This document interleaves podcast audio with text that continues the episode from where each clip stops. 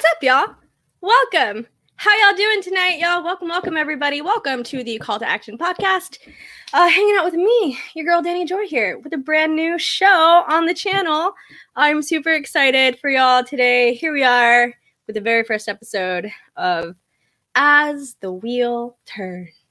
The show will definitely get developed a little bit more. I don't have an intro at the moment or banners or anything like that, so bear with me. We're going to have a lot of fun with this as it goes forward. So make sure that you are a part of the conversation if you want to be a part of the conversation and get in your questions at streamlabs.com slash call to action pod. Thank you so much. So welcome. What's as the wheel turns, what is this show? What are we going to do? So every week it's going to be me hanging out with a new co-host from C2A and a panel of three other friends from all around the Schmoedown fandom. So, whew, sorry, nervousness.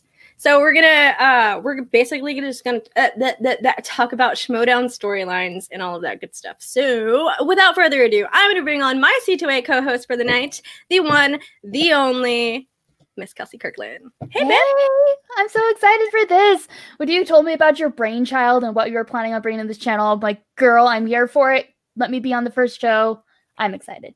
Yeah, okay. And also big shout out to Max Haddad because as soon as I put like we were it was after a call live, right? We were so. hanging out. We went into um a, a PJ PJ Zoom call, hanging out with friends over there. And then as soon as I was t- telling the show uh, uh, to everyone, Max instantly call it as the wheel turns. And it was just so perfect. So big shout out to Max for that. that Love was it. great. Yeah.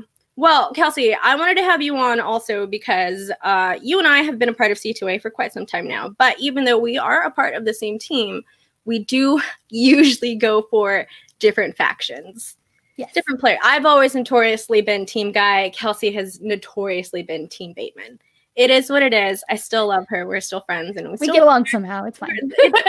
it works. It so works. So again, like I said before, we are going to be hanging out with people from all around the Schmoedown. And coming up first from the Let's Get Ready to Talk Schmoedown podcast, the one, the only, your favorite, Kate's favorite, Shug, Shuggy. What's going What's up, on? How's everybody doing tonight? Yeah. Shug, thank you so much for coming on and welcome, welcome. Tell us a little bit about yourself and your channel. Well, um, my name's obviously Shug. Uh, I'm part of the Let's Get Ready to Talk Schmoedown podcast with uh, Justin Bedore and Ferris.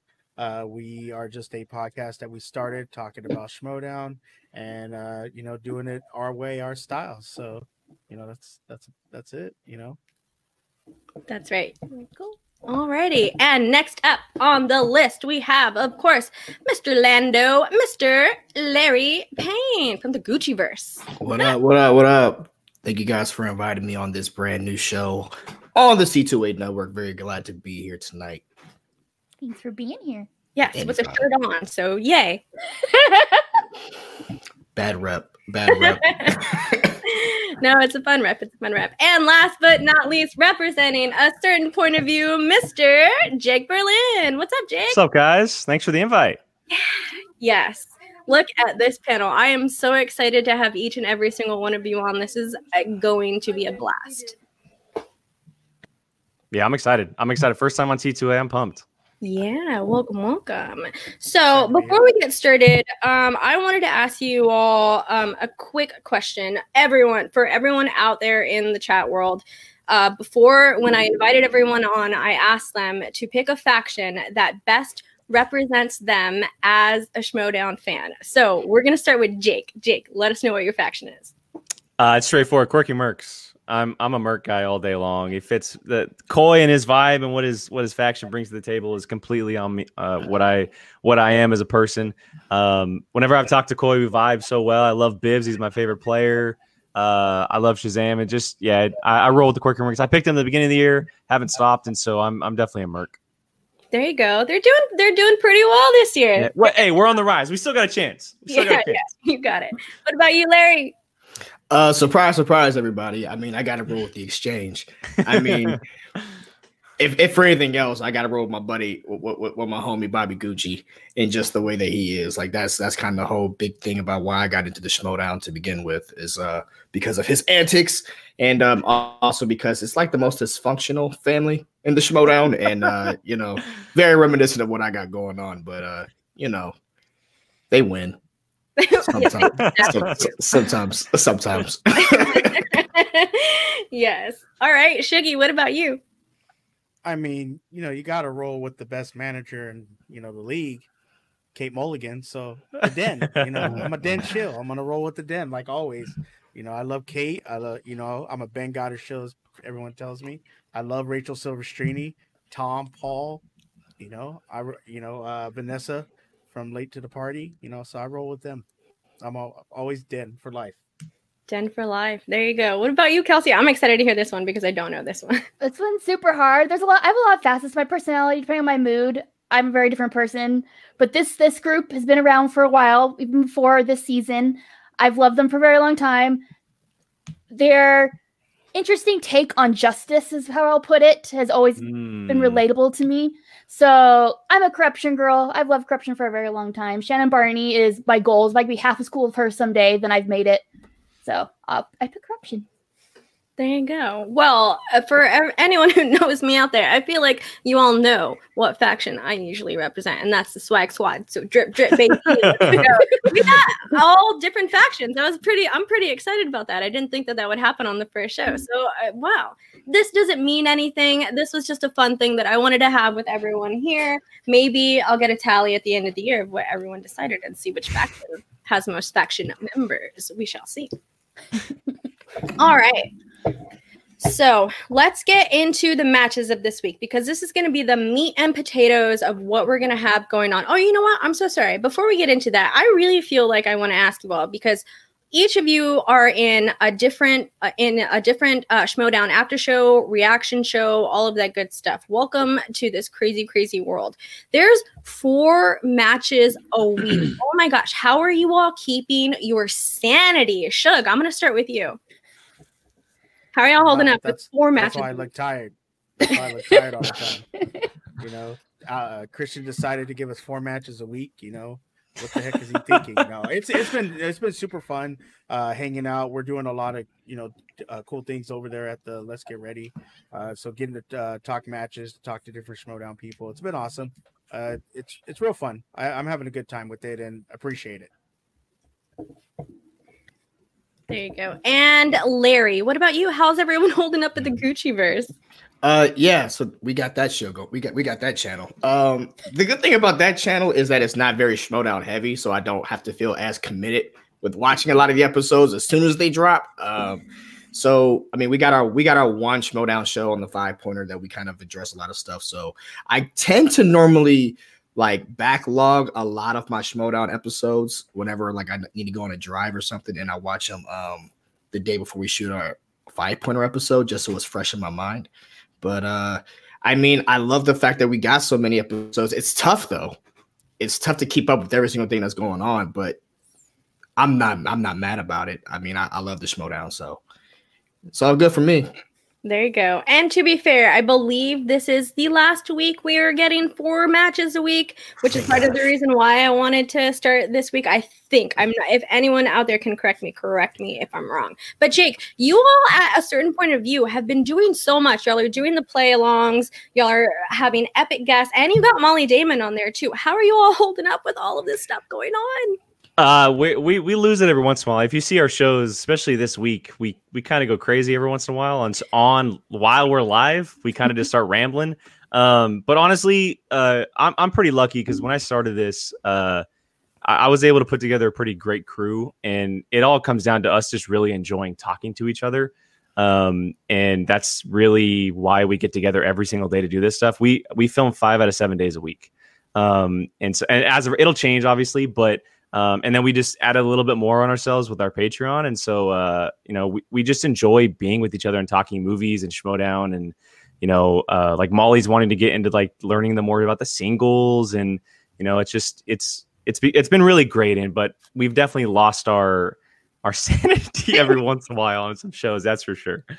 I whenever all of this stuff started, this is the first year that we've seen this many after shows um, for the Schmoedown. So whenever everyone was getting ready for the five matches a week and then the four matches a week, the only thing that I had inside of my head, and I think I sent this to Kelsey actually, it was like the Bane meme, which like I was born in the darkness.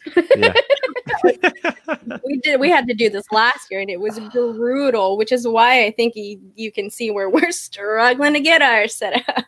It's it's it's a different beast. I'll tell you. I I mean, if there's one thing that I I realize is the difference between being an avid fan and then taking on a duty as like an after show kind of person. It is way different and it's way more stressful, and I don't like doing it. Uh, it's it's it's. I I kind of wish I could just turn back the hands of time and just go back to being a regular fan again, but. At, at the same time, it's um, it's just you're a total immersion. It's total immersion, which is which is really really fun. So it, it's it's a to me it's a double edged sword because it's like sometimes if I don't want to watch a Schmoedown episode before, I didn't have to. Now it's like no, you got to. The choice is gone. The choice is gone. That's Hey, very Chase, when you're and now it's getting football messages- season, which makes it worse. uh, Yeah, Thursday night football is going right now. Man, fantasy and oh god, yeah, Life's I mean, so when you're hard. getting when you're getting messages from people and you're like, "How are you doing? Did you watch the match today?" It's like, really? That's that's what we're gonna talk about, Schmoedown. Yeah. Like I talk about Schmoedown four or five times a week. You want to talk about it? All right, let's talk about it. So it's it's been very interesting going from a fan that followed Call to Action to now being part of the podcast world. Uh, it's very very tiresome. Hundred percent. very, Yeah. you know, you're talking all, you're talking to you guys asking advice and everything like that, or trying to figure out 20 million things that you got to do. Make sure you have this guest. So yeah, it's it's yeah, it's it's uh, but you chose to do it, so you got you can't really complain. When you're and here we are about to talk more Schmoedown. So let's, let's Right? do it. I know, right? Especially like these last weeks, like I swear, like my body's falling apart from the amount of time I'm sitting at a computer desk. Because not only am I two hours a day on camera, but then we turn off the camera and they're like, "Hey, girl, how was your day? Like, what books are you reading? What shows?" And so we're on for another three hours. So like my life is sitting at this desk and large amounts of caffeine, uh, no sleep. That's how I'm functioning right now. But it's worth it because I love Schmoedown and it's fun. But I, I'm excited for there to be less matches per week. I have to admit, Agreed. it's a lot. That's facts. That's facts. it's been so it's been so much fun watching everyone get started and go through it. I, I I don't get a chance to really talk to a lot of other people that are doing it, which is part of the reason why I wanted to do this as well because I wanted to be able to have interaction with my fellow Schmoedown fam out there. So I love to hear that, y'all, because sometimes sometimes as fellow creators, especially in the Schmoedown space, we know that it gets overwhelming and it can get hard. So knowing that there are other people out there that feel just the same as we do is very important for our sanity to make sure that we continue to move on. Also, you do you do it for the fans. I mean, like the fans enjoy it. So Yeah. like that's kind of the that's kind of the best thing. It's just to see people like I see people in there like, oh yeah, five pointer. I'm like, oh yeah, I make that show. That's pretty dope. You know, so like that's kind of that's kind of why you do it. You do it to entertain other people and, and also to kind of get it off your chest because we're we're all fans. Like we're all fans. It's just another layer of work that people will never see. And honestly, we shouldn't honestly cry about it, but we do. Get over it. we have to. We have to. Do we gotta Alrighty. do. Well, let's get started. Let's get right into the first match of the week. Mr. William the Beast Bibbiani versus Craig the Barbarian. And I'm going to share this screen and we'll do it like this. we have the technology. Oh, yeah, yeah, yeah. we have the technician is the real question. That's the real question. All right, here we go. Let me know if you can hear it. If there's anything weird with the audio, let me know. So let me get this straight. There's a new guy at the Schmoedown. He's theatrical. He loves props. Uh oh. He had a perfect Oh. debut match. He was swept up immediately by John Rocha's faction, and his name begins with a B.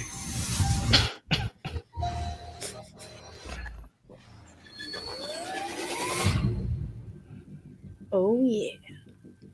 Boom. Shout out to Eric Rodriguez all the time, always. Always. They say we're facing a beast. Well, Elvis and I have faced beasts before. Great hear jacket, anyone who talked about this Great. guy and they say he's the real deal. Great but it's stuff, not an as easy always. match here against Whitney Seibel. If you want to be the man, you've got to beat the man. And William the Beast Bibbiani is one of the greatest players ever to play Oh, this game. Did Classic you guys get a entrance. new I me? miss Bibs and Did you guys get a new me? We saw your debut match. We also saw what followed. We saw you crash and burn, struggle to find your footing in this league. And with each battle that we emerge from, we're more resilient and more determined to plow our way to victory. he brought up a very good point. If one of the mercs plays someone, the next merc that plays them takes them out. We see the kinks in the armor, we see the kryptonite, we see the, the issues in gameplay that John showed us all the flaws in the barbarian. Now it almost doesn't even seem fair to sit the beast on him. I got this whole me thing down. So, uh, yeah, I think I'm just gonna find out what it's like to play me. I bet it's really fun. kind of annoying. You're not facing a you're facing a barbarian. We're going to take your critically acclaimed attitudes and your film snobbery, and we're going to wipe the floor with it, and we're going to throw it in the dumpster.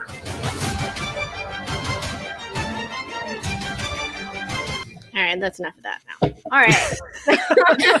I loved that Bibs that Bibs shtick with that was like, is this me? I thought that was hilarious as soon as I watched it. I've always been a big fan of Bibbiani. I remember when he was more of a heel going into the face transition of it, uh, being with the Lions Den, all of that good stuff. How are you all feeling about Bibbiani as a character? Just all of your general thoughts. Jake, I'm gonna start with you. The best. That's all I need to say. The best. he's, he's he's my look. He's he's been my favorite for a while. Um, it definitely took a little while for me to get used to him when he first came into the league, obviously, because it, it seemed like he went through such a change so quickly, like multiple different directions, uh, and then he finally found that piece that really fits him so well. Um, I love when he kind of starts to go a little heel every once in a while, and then backs off with some of the comments he does. Um, and it's funny because I was watching the promo and I, I couldn't believe that I didn't even think about the fact that the barbarian is very similar to his beginning in this league. Like it totally hit me. I'm like, wow, that was that long ago, and I can't believe I forgot that that actually happened. Uh, so I, I really enjoyed the promo. But as far as Bibbs' character, uh, he's really found his stride recently, and it's been kind of even like upped since he's joined Coy and Brendan. Um, and every time he's on screen, I enjoy him. So there's there's nothing bad I can say about the guy. Yeah. What about you, Larry? Uh, no, I love it, man. Um, I don't, I don't buy into the whole thing about him being a heel or this tweener thing. I don't, I don't, I don't see it. I've never seen it before ever. Um, I just personally think that since he's won the belt, uh, a lot of the weight is lifted off his shoulders, and now he could just kind of relax. Honestly, when he cuts promos, it reminds me a lot of like what Mick Foley used to back in the day. Um, kind of just Mick Foley was always just this laughable, lovable guy, but then he will shove a sock down your throat, which is pretty fun. Um, uh, he he he he has a confidence with him now uh, in himself, which is something that wasn't seen prior to this season. Where before it seemed like he always had to, uh, he was always striving for uh, validation, and and now he's just like, no, I've, I've run the gamut. I, I mean, I've, I've run the gamut. I, I I've done all of this. I see what people are doing. Now I see people imitating me. And I love what you said, Danny, about the comparisons between him and Barbarian. It's uh it was a very fun way to look at it. I was like, well, I didn't think about that before. Uh Beast is killing it right now, man. I mean, he's he he he has his character and he's not imitating anybody else's character, which you kind of see that with some other people. Uh, so he keeps it fresh, which is dope. There you go. I love it. What about you, Shug? Yeah, this is where I probably have a hot take, or you know, someone's gonna boo me. I don't see Bibbs as a character. I see him as himself. I mean, as a player, he's one of the best, um, and we've seen that. He's just one of the best in the league. But as far as a character, I just don't. I don't see a character. I just see himself, and I see. I see him just wanting to play the game straight up. You know, no characters, just straight up. Uh, let's play trivia, uh, which I'm okay with. You know, I'm I'm I'm good with that but also too I, I do like the character aspect because I was always a wrestling fan and but you can't deny how great Bibbs is. The man is a you know it's his name. He's a beast, and so uh, I do like what he's doing this year. Um, I think he's gonna go far in this tournament, uh, and I just think he's just he's just awesome. You know, so but character wise, I see him just being himself. I don't actually see him trying to be a character. I just see him just going in there and whooping on people and walking out. You know, that's just that's just me. That's Being always him- Go for it, Jake. being being himself is the best character he can be. Yeah, I mean, and that fits him. I think I think that's one of the things that I think Schmoedown players struggle with is when they try to be a character uh, that they're not used to.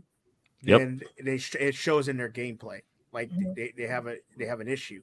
Um, but the good ones, the Rochas, you know, the Mark Rileys, you know, the Batemans, the Andrew guys, you know, those ones can play the character and also still play trivia. I mean, Andrew guy's last match wasn't that great, but you know, prior to that, he was a, he could play a great character and still play great uh, you know, Schmoedown competitors. So totally agree with you, Jake.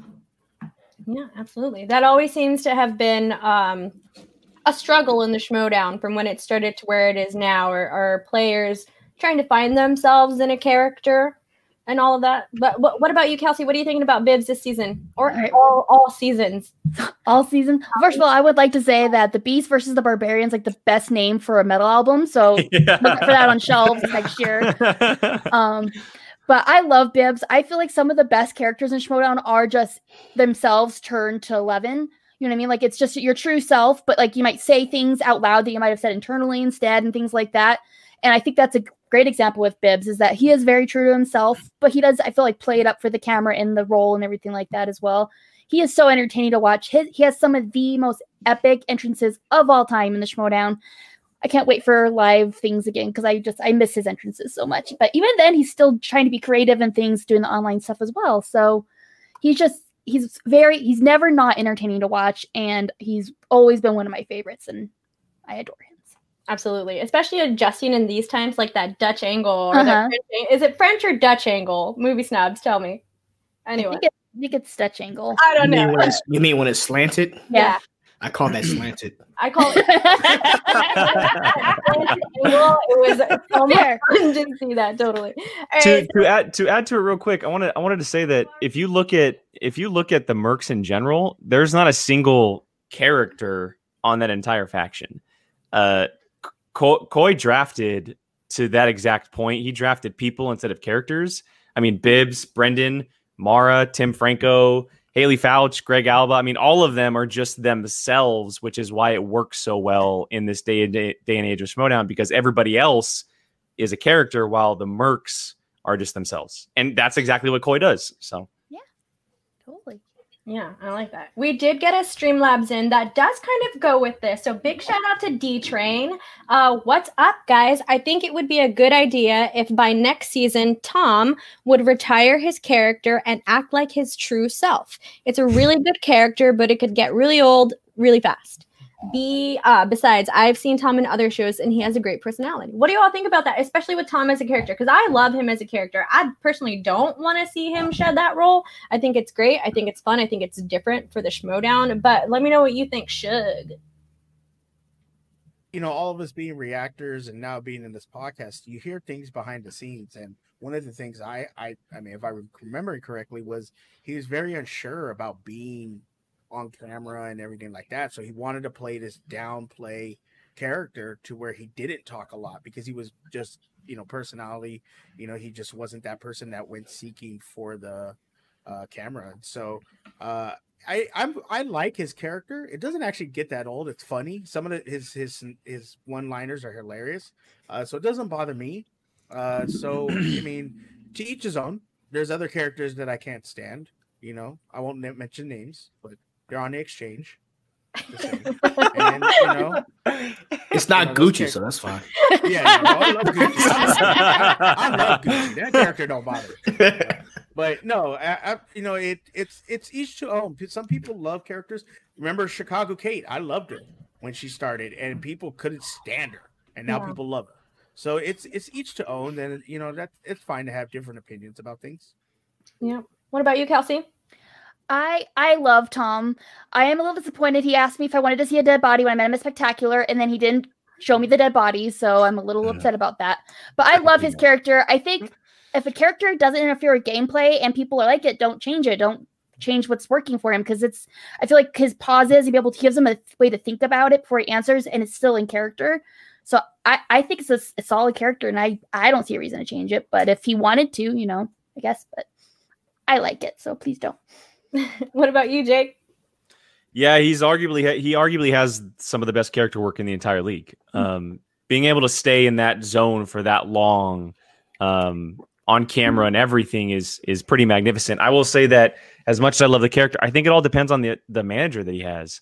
Um, there, I, like Kate is someone that can that can handle it and and play along with it, but you know, someone like a uh, like a Roxy might not be able to handle that, or you know, or a Coy or someone like that. Like it all, it all really depends on where he lands. Um, I think pairing him with someone like Kaiser would be really funny. Um, there's a, there's a few managers That that, could really good. handle that.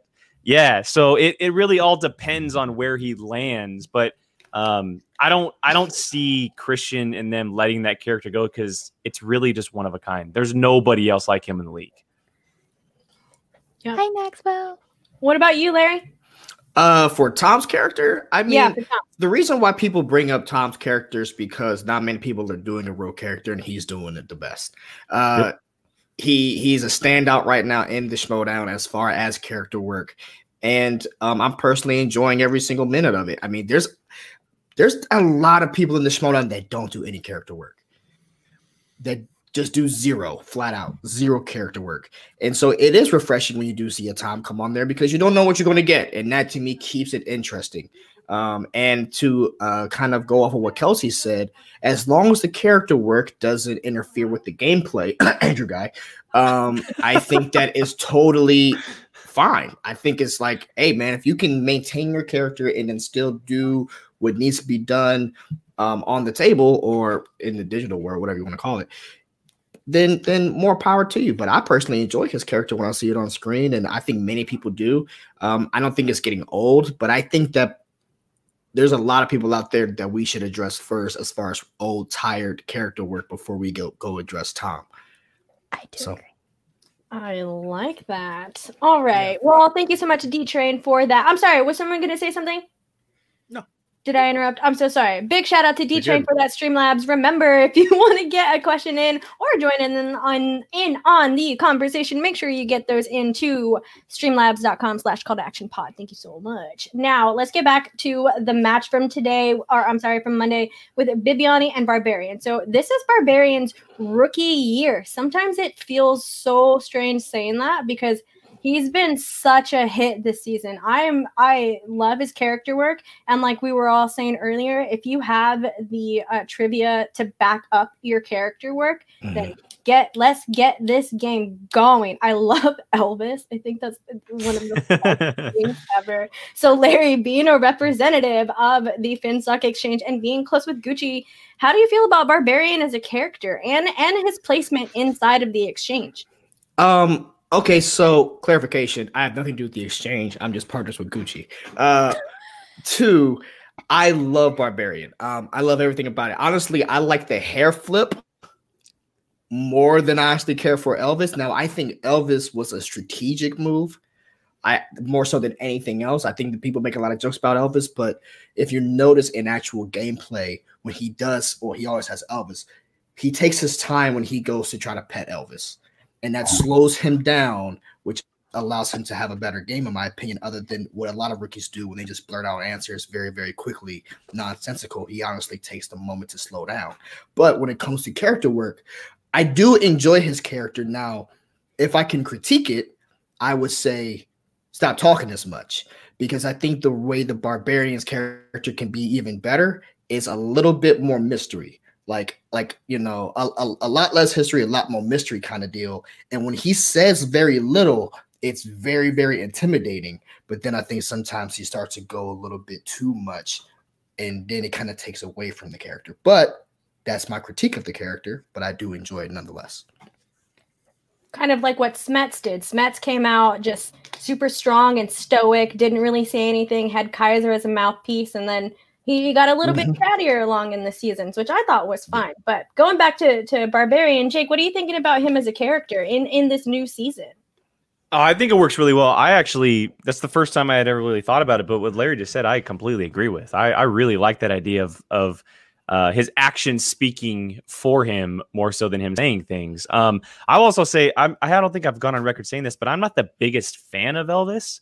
Um, I think that what you know, what Larry had said again, it it does take away a little bit because he is constantly just sitting here and doing this the entire game. And I know that from an athletic background that sometimes if you're doing something like that, it really does throw you off a game.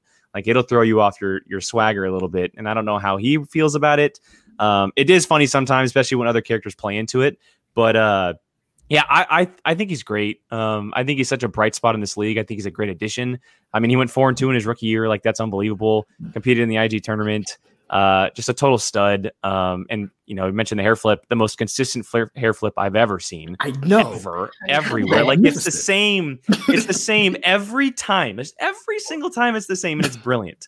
Um, so yeah, I I definitely think the barbarian is is a great addition and someone that's. I mean, clearly he's he's you know a fan or people are a fan of him. So uh, it's definitely working. There you go. What about you, Kelsey? What do you think about Mr. Craig? So I never thought of it until Larry brought it up, but I do agree. I think that saying less and just being this like this presence, letting your your theme music and the hair flip and just that presence being your character is a lot more intimidating. Um I am also I I like Elvis, but if Elvis wasn't there anymore, I wouldn't be upset either because that's not the part of the character that I like per se. I just I best some of the best theme music of all time. Oh my god, David B. Just his presence as soon as he comes on screen is intimidating and Craig's an awesome guy. So I I love him and his character. I do think there could be some tweaks to it to make him even more of a intimidating presence though. Yeah, I and I agree with Kelsey. I am also a fan of Elvis, but I am a fan of props inside of the Schmoedown when it comes to players like Finstock and his mask, Andrew Guy and his cane. I, I'm a big fan of stuff like that. So that's why I'm on Elvis's side. But Sugar, what about you? What are you thinking about Craig? Well, the stepchild that me and Larry share, named Justin Hamilton, uh, uh, raves about the barbarian and his character uh 24 7 so um i like barbarian as a character and his character i don't it's he's a little more intimidating but if you guys remember old school wrestling when mankind first came into wrestling Mhm. the quiet real Mhm. psychotic but like real intimidating that's what i thought barbarian's character was going to be uh, when him and goddard had that um uh cut scene uh and you know and he was saying you know he, he said to goddard you know he, he call, uh, called him the band the bandit the ba- band-aid brigade or the ba- uh, the band-aid and you know and being that not a you know not a dummy or anything but being like just you know oblivious to certain things i was i really like i like that aspect um he's become a little more chat you know chattier which i i, I don't mind because craig's a great dude he's just an awesome Craig's person. amazing. yeah so the the character is going to bleed it you know his personality is going to bleed into the into the character. So i'm okay with that. And i'm okay with him being chatty. And i elvis i mean doesn't bother me at all. So i don't i don't mind it at all. But you know it he, it's his first year. You gotta remember it's his rookie year. He hasn't got really he's gonna get his footing we're so right now with the Schmoedown, we want everybody to be so on top and you know be perfect. Him, Goddard, all these rookies that are Adam Collins, they're all rookies. So we got to make sure that you know we give him a chance to grow. And by next year, I think his character will be fine. I think we'll we'll love it. You know, give give him give him a little more more time to develop it. It's fine now. It's not you know it's not horrible. It's not you know it's not horrible, but give it time to develop and and we'll grow to love it. And he's great at trivia. So uh yeah, it, it Barbarian's awesome. I like it. I don't like how rational you're being right now. I want everyone perfect right now. I don't care. I want perfection immediately. He The demands minute it. that they come on, their first moment, I want perfection. Lights out knockout game against John Rocha. Every Exactly. single first person's match ever. I want perfect smack talk from the jump. Larry for manager 2021. I want to point this out from the chat. Ryan, who I see here very often, what's up? I- I didn't know this fact. So, this is, in my opinion, why I think Bibbs is so smart and so fun to have inside of the Schmoedown. I love Bibbiani's use of Fabian as a counterpart to Elvis. FYI, Fabian was a teen heartthrob crooner of the 50s who had a hit song called Tiger, which Bibbs quoted, You make me feel like a tiger. I love that fact. That I love that. That's a that. deep cut right there. I love that. I lo- and I like that Bibbiani came out with the tiger. Yeah. yeah. That was a lot of fun. I like First of all, shout out to Bibbiani's jacket. That jacket was fire too. yeah. That's exactly right. Took the words right out of my mouth. And really quickly, we do have a Streamlabs from Jake Yakavetta. Uh, I kind of want to talk shit right now, but I love all these people on screen right now. Love you too. Love you too, Jake. Big shout out to Jake. Remember, if you want to be a part of the conversation, streamlabs.com slash call to action podcast. Because Yeah, we, we all we all love Jake and his back. Uh, you know, I don't. I I love that back. That's all back right there. that that you can find on the On the website Gucci Ready to Talk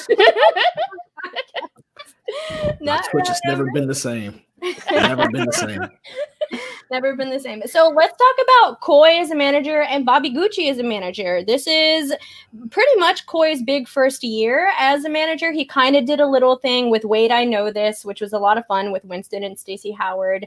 But if you if these managers going head to head with their factions and as personalities and their characters, how do you feel about these two managers in a boxing ring as characters? Larry, I'm gonna start with you. Um, first of all, I want to say that it was totally a travesty that you did not see any Bobby Gucci whatsoever in that promo. Uh, not sure if anyone noticed that, but I did. Oh, I Actually, noticed it on I noticed it on the reaction. I was wondering if that's playing into something down the road, but I I'll don't save know what's- that. I don't know what's going on with that travesty though, uh, because you already know all the one-liners come from Bobby Gucci. Uh, no, I mean, okay, so when it comes to to Coy, I didn't. It, when it came to this season, it seemed like Coy was, to me, imitating Gucci a lot.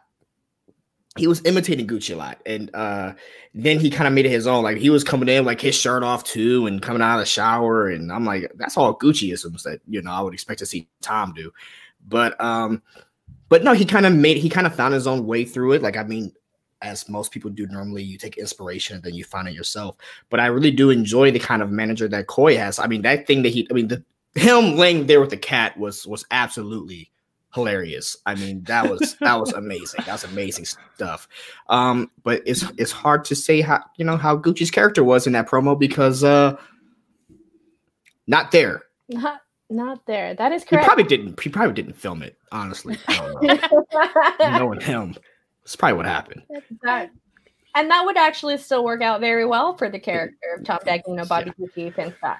So I, I but I've liked what I like what Gucci has done this year. I mean, I know that he's uh I, I do know he's been trying to mo- move away from the Finstock character and more into the Gucci character, um, which some people have kind of uh not liked all too much. Uh and and obviously now he's the epicenter of criticism when it comes to managers, um, which he should get because when you're a three-time manager of the year, you deserve all the criticism.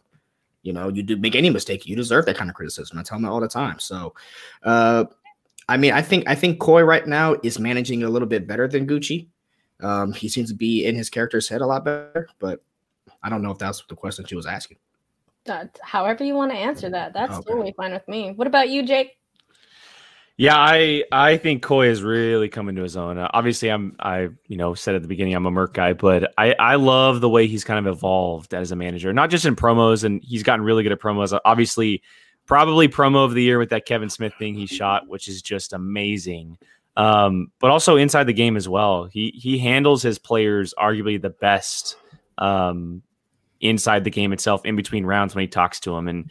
Uh, you know, example would be when he talked to Greg Alba against Kalinowski, or he was talking to even Kevin Smith himself during that match. I mean, just the way he talks to his players, you can tell that he's a great manager and he's really grown into the role. Um, it there's nothing that really needs to be said about about Gucci. He he's like Larry said, three time manager of the year. Uh, he's been doing it for a long time. The guy's great. He knows what he's doing. Um, he's just handling he's handling a lot of egos, and that's tough sometimes. And you know, it gets backlash for it. Um, and so, but it, yeah, if I was to put the two up against each other, I'd give it to a little bit of Coy this year. Uh, but that's just because I think Coy, with the with the people that he has and the matches he's won as well, like you know Perry and and Mike, for example, uh, that has a lot, a lot to do with him. So I, I would definitely give the edge to Coy. Yes, Reed Saga. yeah, definitely. That was a fun interview. Coy, Coy is a very fun person to talk to as well. But Shiggy, tell me what you're thinking about that. Well, being one that I won't be biased because these two gentlemen obviously are biased. um, I think that right now you do have to give it to Coy as a manager. But what I loved about this digital season, you see how valuable Gucci is. Gucci is actually, to me, especially during that Star Wars tournament with Demolanta, really got Demolanta to the finals as far as keeping him focused, keeping him on par, you know, keeping him, uh, you know, on track to what the goal is. Uh, obviously, Gucci had he has the, uh, you know, the championships to back him up. He had the founding fathers, you know, and that's what I loved about Gucci was getting because a lot of people, you know, you hear Roxy say, "Well, what does Gucci do? Gucci just has champions." I really thought in that Star Wars tournament with Demolanta, you got to really see Gucci guide somebody, you know, to to to he. I mean, it was right there for Demolanta to win, and if Demolanta wins that, we're not really sitting there. Uh, we're not really sitting here criticizing Gucci. We're like, dude, he just let Demolanta, who was an 0 2 player, do a tournament, you know, and we're only now criticizing Gucci because of recency bias. You know, we see the founding fathers lose to corruption. We see him have that kind of divide between Bateman and Dan Murrell. You know, and so we're, we're we're questioning a lot of his things. But I mean, look at the position that he. I mean, they're still a top three team, so he's a good manager. You know, and people can say, well, it's his players, but he's keeping his players on top.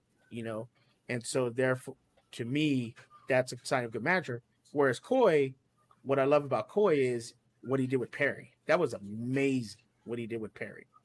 And I and I uh, think that he's doing a great job. And he takes a lot. He takes a lot of the focus off his players, a lot of the pressure, and they're able to uh, show up and play a good game. I mean, look at you know, look at Greg Alba. He he, he KO'd the War Father. Then he almost beats you know Kalinowski and you know so the things that he's done with his players and Perry beating Kalinowski. So you know Coy Coy he he's a uh, like a, a master uh, motivator, and that's what I like about him. So I do think you got to give it to Coy a little bit, but I think don't underestimate Bobby Gucci and don't uh, you know scoff at his his uh, his accomplishments because you, you just really can't.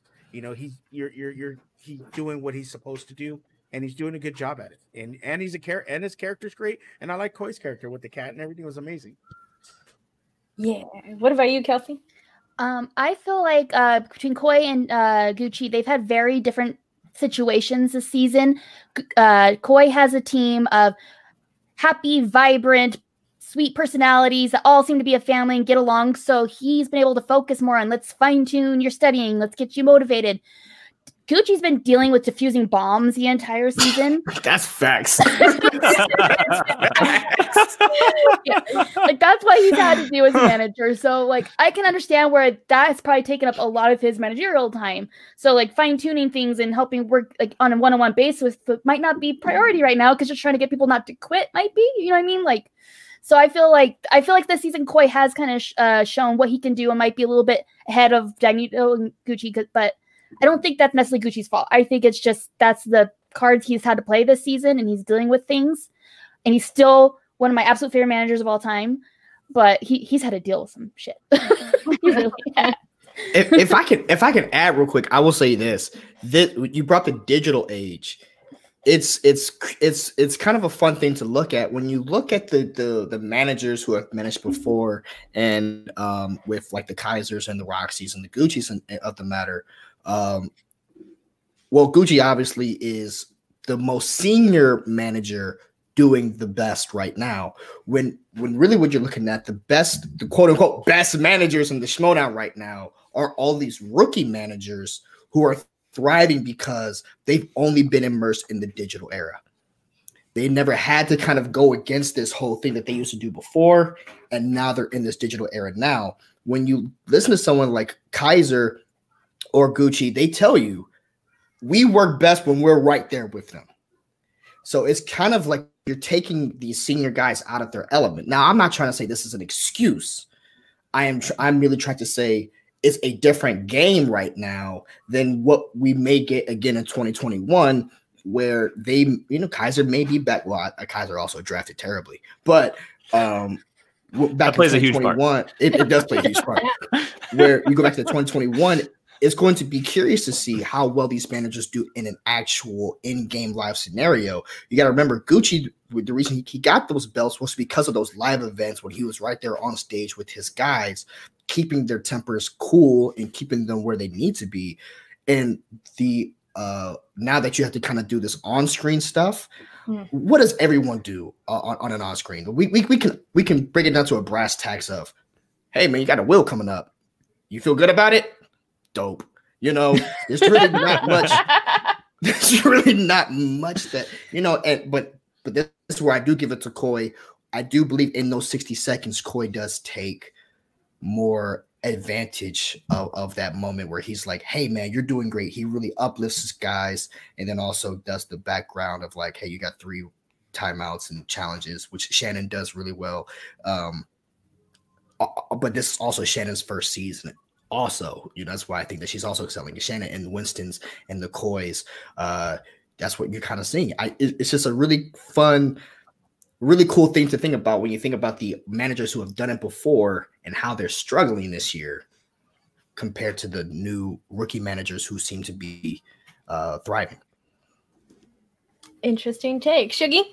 Yeah, I and what I want uh, Zeke uh, Gallo saying has Bobby has Finstock ever helped anyone on a one on one basis? This is one of the things that it- it's been interesting becoming a podcaster. When we end our podcast, we talk to people and we get a lot of behind the scenes stuff. Lando, I have been part of conversations with Lando and Gucci, and I can tell you a lot of what you see sometimes is storyline, but there is behind the scenes stuff where they're putting in time and effort. They're not doing this, you know, just because "Ah, I got nothing else to do. And I can tell you, Gucci does put in effort with his players. I can tell you that right now. He's told me. I've I've seen it. You know, a lot. Coy, we know Coy has done it. Jake could probably tell you that.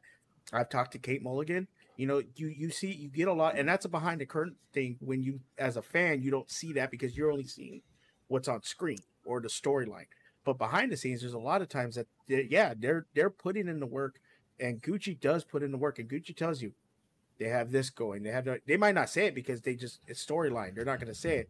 But you know, one of the one of the things that some I remember someone saying like, "Oh, our whole faction we're on a we're on a uh, a messaging thread, and we t- and we talk all the time." I can guarantee you that's every faction. You know, Yeah. that's just the peek behind the curtain. Every faction's doing that, Yeah. not just one faction.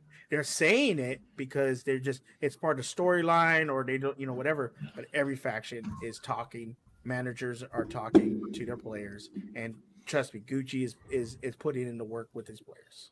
Yeah, I think that's the interesting thing about uh, Bobby Gucci too, because even uh, even if you're going back into it as as character work, he's never really been a manager before. Like eh, older Bobby Gucci as a manager with the Lions Den and stuff like that, he never seemed like a manager that was very much into it with his players. But now, the Bobby Gucci that we see today, you can very much tell, even in character, that he's still gonna be there for his players. Like I don't think that he's thrown off all of this drama that's gone on with Ben Bateman. Like I, I think he's being I think Bobby Gucci is just being very um apprehensive about some of the things that he's saying because he's trying to make these moves inside of his brain because he works so close with his players and he's just trying to figure out what he needs to do with his faction. Poor And AS, ASG, ASG 1982 makes a great point. Do you think think of it this way? Have you ever seen Bob uh, Tom's players screw up with the rules or picking a bad slice? I mean, there's been maybe one game with one particular player where it seemed a little suspect. Maybe Gucci was managing the wrong way, but you gotta be honest, Gucci's Gucci's players haven't made, made those mistakes. You know, there had there hasn't been you know uh, forgetting the rules or asking you know can I do this or I mean so yeah I, I think that's a great point right there. He, he has his players ready. You know, they just happen to run into some bad luck this year. Uh, Bateman versus Dan, you know that whole you know thing that happened and you know the founding fathers just going up against corruption i mean that was a great game you know so you can't really fault gucci for when things like that go wrong you know and and then we want to you know blame him for everything so Yep. Alrighty. So before we move on, there was a Streamlabs from Miss Brandy. Thank you so much, babe. My favorite characters: Tom, the delinquent, Shannon Barney, the Smasher, and Benny Mancuso, the Ice Pick. Also, love all of you. Love you, Brandy. Love you, Brandy. Big shout out to Brandy. Thanks, Brandy. Yeah, yes, girl. So definitely. Uh this is also the trouble and with this new show. Y'all I- like I said, this is a brand new show on the Call to Action Network. I don't necessarily know what I'm going to do with time or anything like that. There's four matches that we have to go through. We've gone through 50 minutes of this and we've only talked about one. So, we're going to switch things up just a little bit because I don't want to keep us all here forever and ever and ever. Um but yeah, let's go into Tuesday's match. Everyone feeling good? Yeah. I just good. I got a I'm so happy I don't have to host. What about you, Lando and Jake? Love Bro, that. I feel Right? so good right now. I'm I, I, I need I need a beer and I don't feel bad about grabbing it. I'm chilling. I'm I'm chilling. It's so comfortable right now. I'm just hanging, man. Oh, it's, I love it. Like ah, I, I, you know, I, I can relax. yeah. That's what we were all talking about earlier before we got this stream started. So I'm glad everyone's having a good time. Here we go. Let me make sure it's on. You can hear it? Hmm? So Mike Konowski will play Jeff the Insider Snyder in his number one contender match. Somebody's getting a trip to New York book as soon as this match is over.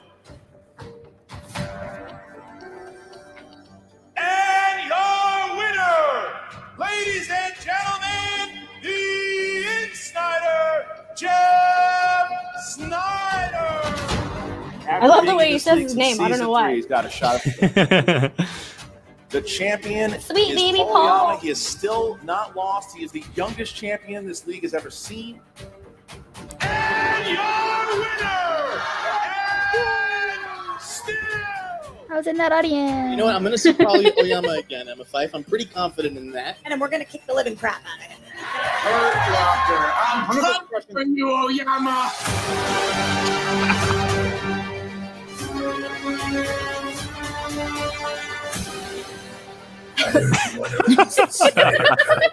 So Love good. We're gonna cut Snyder. Hi, Paul. Oh, I love that. Paul, you know, you've done good in the past. You got us. You did. Not this time, honey. I'm just eager to show what I can do and put him in his place like I should have the first time. I would have won the I would've. championship had I bet a zero instead of a one point on a Harry Potter question. Right, right. One could also say that if a fan in the crowd doesn't yell something out, I win via TKO. This singles tournament offers me a chance at redemption. You've been asking for me for months. All I gotta say is be careful what you wish for.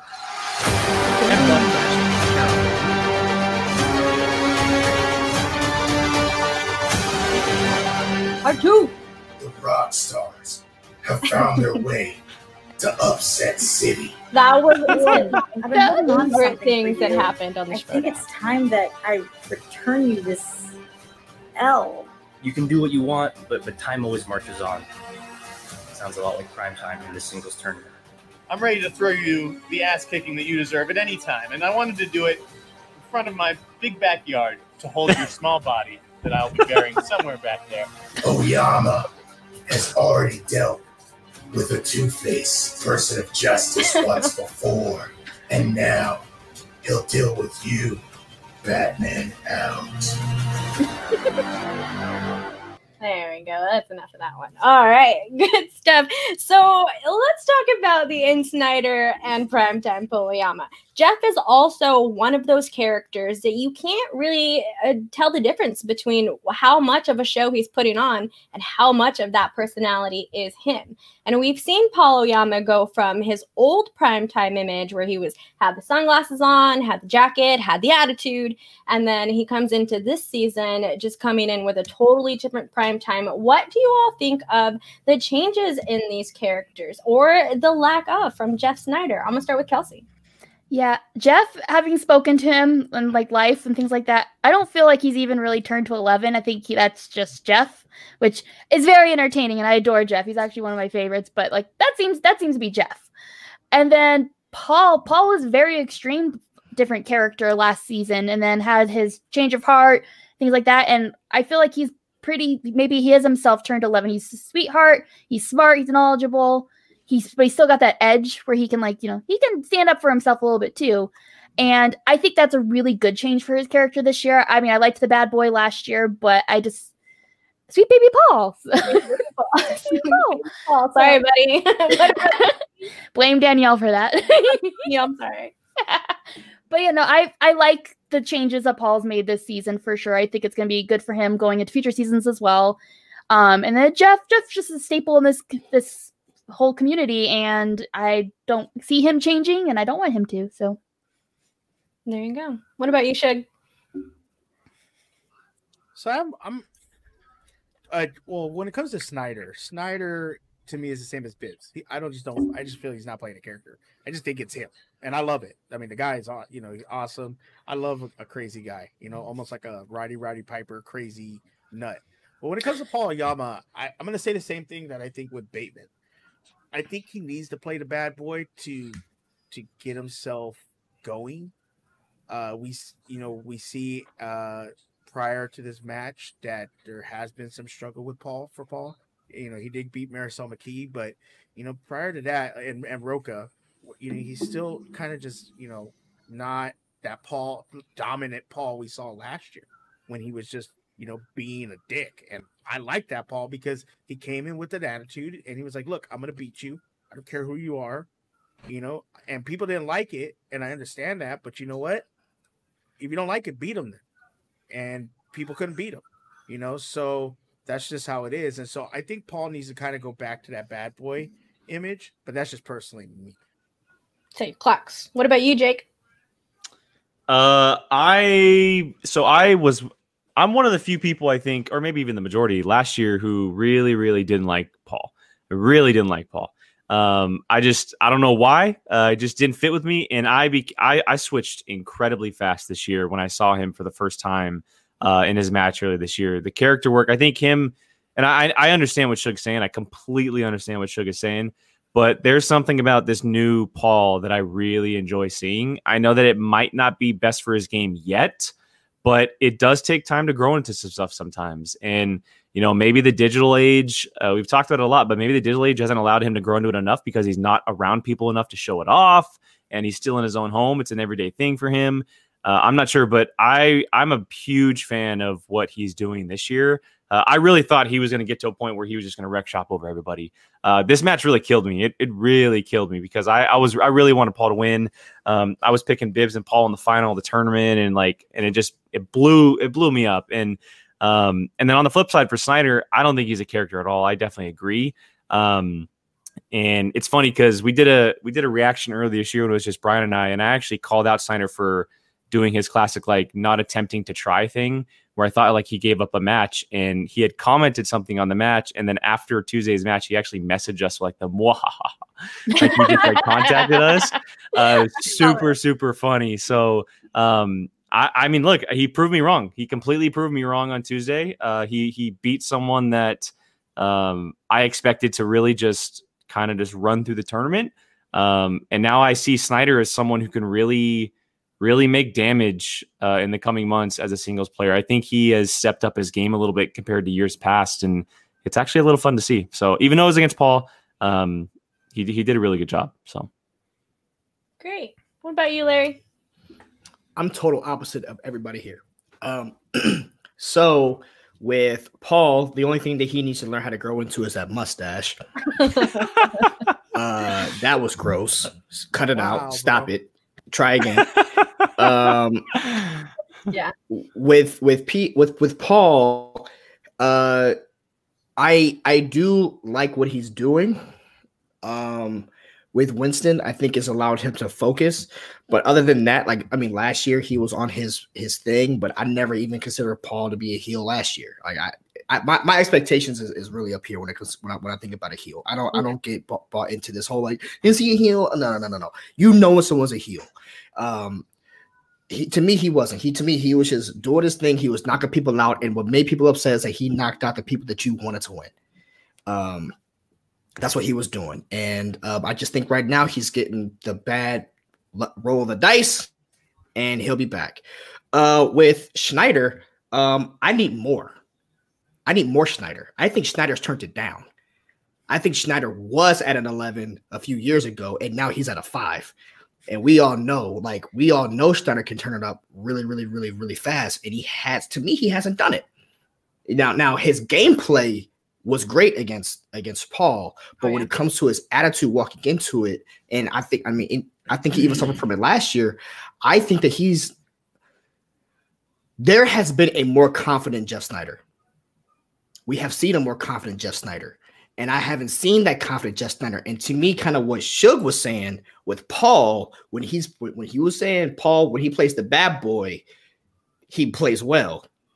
When Jeff goes into that mode, he knocks a lot of people out. He's one of the most dangerous people. In my opinion, Jeff Snyder is the most underrated player in the Schmoedown.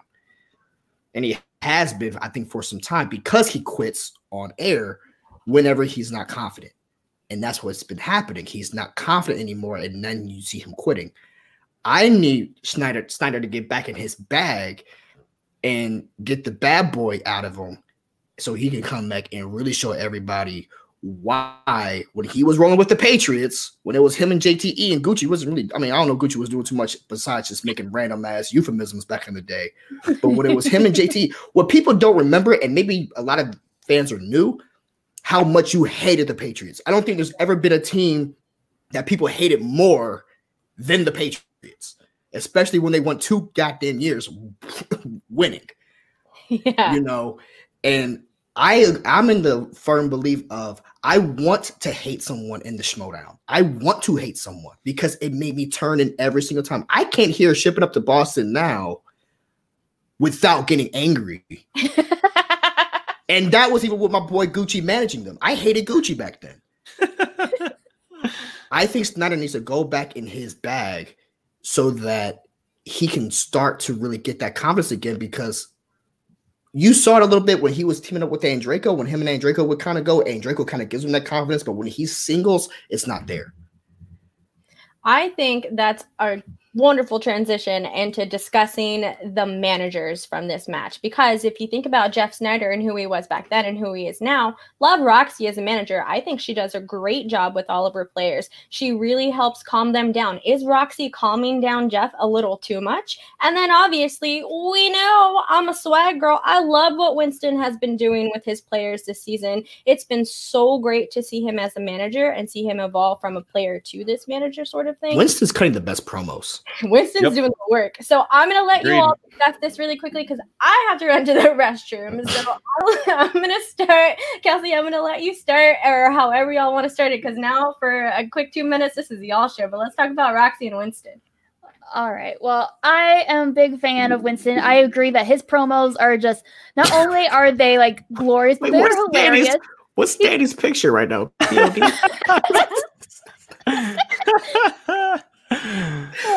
Oh, that's funny. I'm sorry. even when Paul's not here, he's here.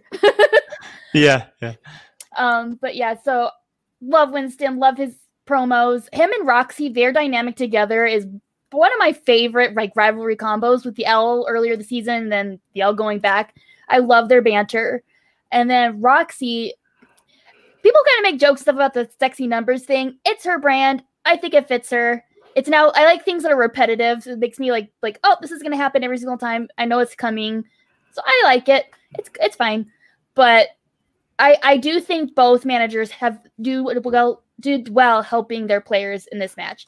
I think Jeff is a whole new man being managed by Roxy. I think she knows how to get him to focus and take things seriously and not just be, get like kind of pissed and just like whatever. I think she's kind of dialed him in in a way.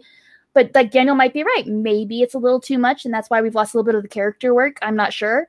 But for his gameplay, I think Roxy is a perfect fit as a manager for him, and I think Winston's just kicking butt all around and loving it.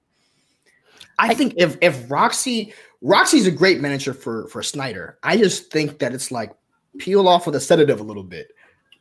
Re kind of get that fire back into him and let him have that confidence that he used to have, especially when it comes to into the singles. Now, she obviously got him to a championship match last year against Oyama. That hasn't happened with him before. So there has to be credit there with Roxy and how she has managed Snyder. All I'm saying is maybe it's come to a point where he's dialed back and kind of what we're saying. I think he's just dialed back a little bit too much, just a little bit too much. If he's if he's at a seven, I mean, if, if like I think he's at a seven and not a ten. Well, he should be at a ten because I think once he gets there and he has that, you know, I'm Jeff Snyder mode where he's walking in with the FU on his head and he believes it, it's a different, it's a different man in the ring, which is a totally devastating guy in the ring. To me, he can he can beat Bibbiani and Irwin if he's if he's acting like that. I was just gonna say I want to see I want to see Bear Juice Snyder again. That's that's the Snyder I want. Yeah. That's the Snyder I That's my favorite yeah. version too. Yeah. But Winston's great. I love Winston. I mean, who, who can hate Winston? I mean, Winston's doing everything right. I mean, he's obviously the man. To me, he's the manager of the year. He he he. His, promos are killer. His back and forth with Roxy has been the best this season with any manager to manager uh thing going on. Like, hey, can you hold this L for me? That to me was goat. You know, uh, I'm I'm loving it. Me too. I absolutely that was one of my favorite bits from last season. Oh, that, that was earlier this season. That was this season. Oh my Yeah. That was god. this Time. season. Remember, Winston's the rookie manager. Contract. Yeah, rookie I know. What is time right now? My goodness. Ugh. Okay, so I'm trying to catch up in some of the conversation that was going on over here. Shug, you got to put in your your opinion on that? Um, I think that both Roxy and uh, Winston are great managers in their own way. I think I agree with Lando and Jake that you know Roxy does uh, keep Jeff, um, you know, dialed in, but I think you have to let him loose a little bit to order to play his game. Uh, Winston, I think, has done a great job with uh, players, but I feel that, like I said, Paul needs to be that bad boy, but Winston is is really has his players really, you know, can, he, he connects with his players most the most that I've seen with all managers, maybe other than Shannon and maybe even Coy. Uh, those are like three managers that are really like close with their with their with their uh with their players. Uh with Roxy, you know, she just I think she does need to let let go of the reins a little bit on Snyder. Uh but also that could get him into trouble. Like Larry said, he doesn't have Draco there to kind of keep uh keep him uh, you know keep him focused. But when you let the mad dog out, you know he sometimes he's just gonna he's gonna take everybody out. So I'm okay with letting a little bit of reins uh, reins off of uh, Snyder to to get him to win some some matches and uh, play his best. I love this heat from y'all. Like everyone wanting old Jeff back. I love that. Yes. I was a big fan of old Snyder. I really was. Even when he was with the Patriots, I uh, I was just about to say I've never been a heel person. Run a team action podcast. But uh, Jeff Snyder was one of the first heels that I really kind of gravitated to and enjoyed his play. And then you, you know you you sometimes you got to separate the art from the artist at certain points and and that was one of the things with Jeff Snyder. But I I really appreciate him as a person going into the league like w- at everything that he's doing now. But I agree with all of y'all. I want to see it turned up. I, I want to see Snyder take a run at this belt. I, I just because I just think he he probably, in my opinion, right now is the most undervalued singles competitor. Um, that and no one talks about him. I mean, everyone talks about the Bibbianis and the Irwins and the Murrells and the Rochas, and they always leave Snyder off of that list. And uh, I I think, and and and for a reason, he quits. He he he has quit before live in front of everyone but I I am a Snyder apologist. I think that he has a way possibly to come back, and hopefully in this tournament he can he can uh cut his way through it, and maybe I don't know if we can see an Erwin Snyder. I don't I don't have the bracket in front of us, but I would like to see Yeah. Erwin Snyder face off. Yeah, they're on the they're on the same side of the bracket. If they both win next week, they play each other. Oh man, that'll be good. I mean, it's not Yeah, gonna if- happen. Tom Tom's gonna beat Irwin, so Uh, I probably not. But uh, if if Sni- so, I'll say this: if Hey, every hey, every hey. hey, what Irwin's gonna win that match, man. Sorry, Irwin's gonna win that match. Um, Erwin's so chill. Oh, we're gonna talk about. It. we're gonna talk uh, about. it. I, I'll say this: if if Snyder, every match that Snyder plays, he gets that bad boy mentality back in him a little bit, and uh, it- it's going to be a progression. But the progression is going to be perfect because by the time that's back, if if he end, does end up winning, um, he'll be facing Dan Murrell. Just imagine a Snyder versus a Dan Murrell situation where we get old school Snyder back. Like that would be incredible to watch. Um, and and I will say this too to add to everything we're talking about, like old school Jeff and everything. Old school Jeff Snyder, the best Jeff Snyder is the one that Roxy can't control. And we've seen that before with certain situations, things he's said or things he's done. And that is the best version of him, not just when he plays, but also as far as a character goes, because that's kind of a character. Um, and I hope at some point, like Lando said, that we do get him back because that would be a lot of fun. I just thought about when Snyder was on backstage and he did the whole like F you thing and they cut him off. I don't know if you guys remember that.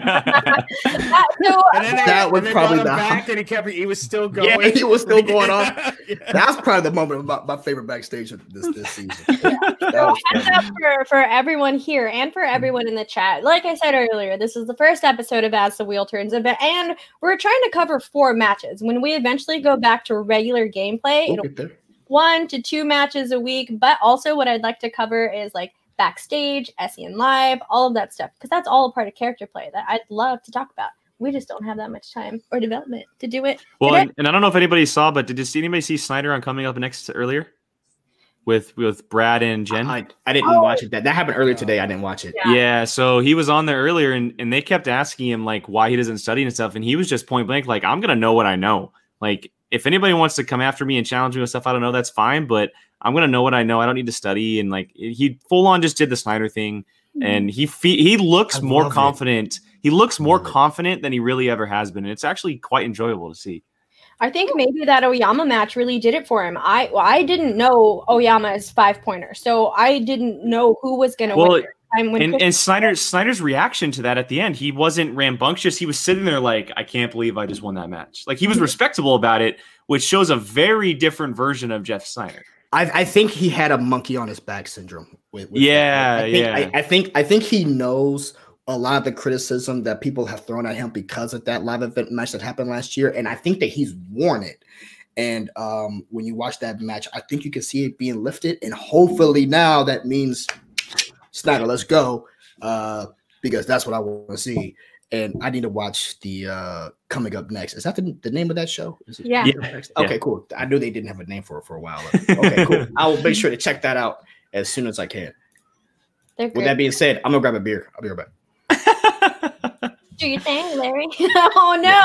Do, you, do y'all remember that one um, stupid video that went around of the guy that thought he turned off his camera? He was in a Yep. really inappropriate. It was about the Gucci verse on this show. Yeah, we're about to go Gucci verse. For, I mean, we are technically Gucci verse on screen right now. Yes. so, does anyone else have anything to say about Roxy, Snyder, Winston, or or Oyama or this match? Um, I mean, it was it it was gonna be it's gonna be a great match. I'm a sucker for like uh rematches, you know, trilogies. I I, I am a sports guy, uh, so I'm I'm a sucker for that. Um, and that promo was hype. You know, Eric, you know, Nerd Chronic, man, I love that guy to death. So he gets me hyped for all these matches. Um, but I'm always a sucker for you know a rematch or a uh, you know revenge match or whatever you want to call it. So it was exciting. Um, you know, probably two of the biggest personalities and as manager wise, and probably two, you know, characters that are drastically different. Snyder very, you know, rambunctious, and outgoing, and Paul who's kind of calmed down. So it was it was going to be a good match, and I was excited for it. Yeah, didn't get didn't I I can assume we all did our brackets. We did not see that outcome coming. Um, I I'm you know I'm assuming you know maybe I might be wrong, but um, you know it's it you know I love it. It's that's that's the name of the game. You never know what's going to happen, and I, I appreciate it. So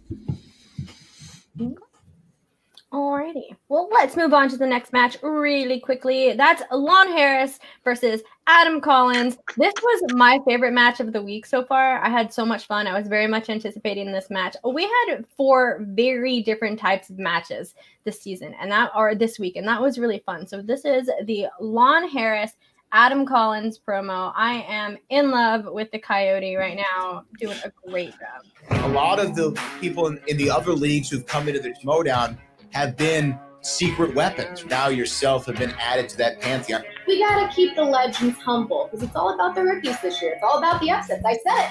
Season of the upsets. Mark my words. All right, and that is how you Spider-Man. Okay, everybody, uh, thank you so much for uh, following me today on my Twitch stream. Uh, slide back. Uh, what? Schmoedown.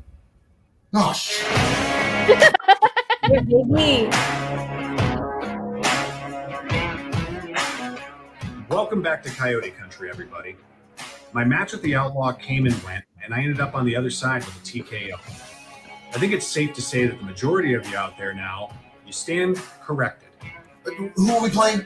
Adam Collins. Ever since Kristian Harloff announced his Inner Geekdom show, now all of a sudden every single person that ever played IG wants to be on the show. I don't have time to find Lon. I do not plan on texting him back. Do not tell him that you've heard from me. Y'all know who I am. You know what I do. So there's really just one question I've got left for you. Um, who am I and what do I do?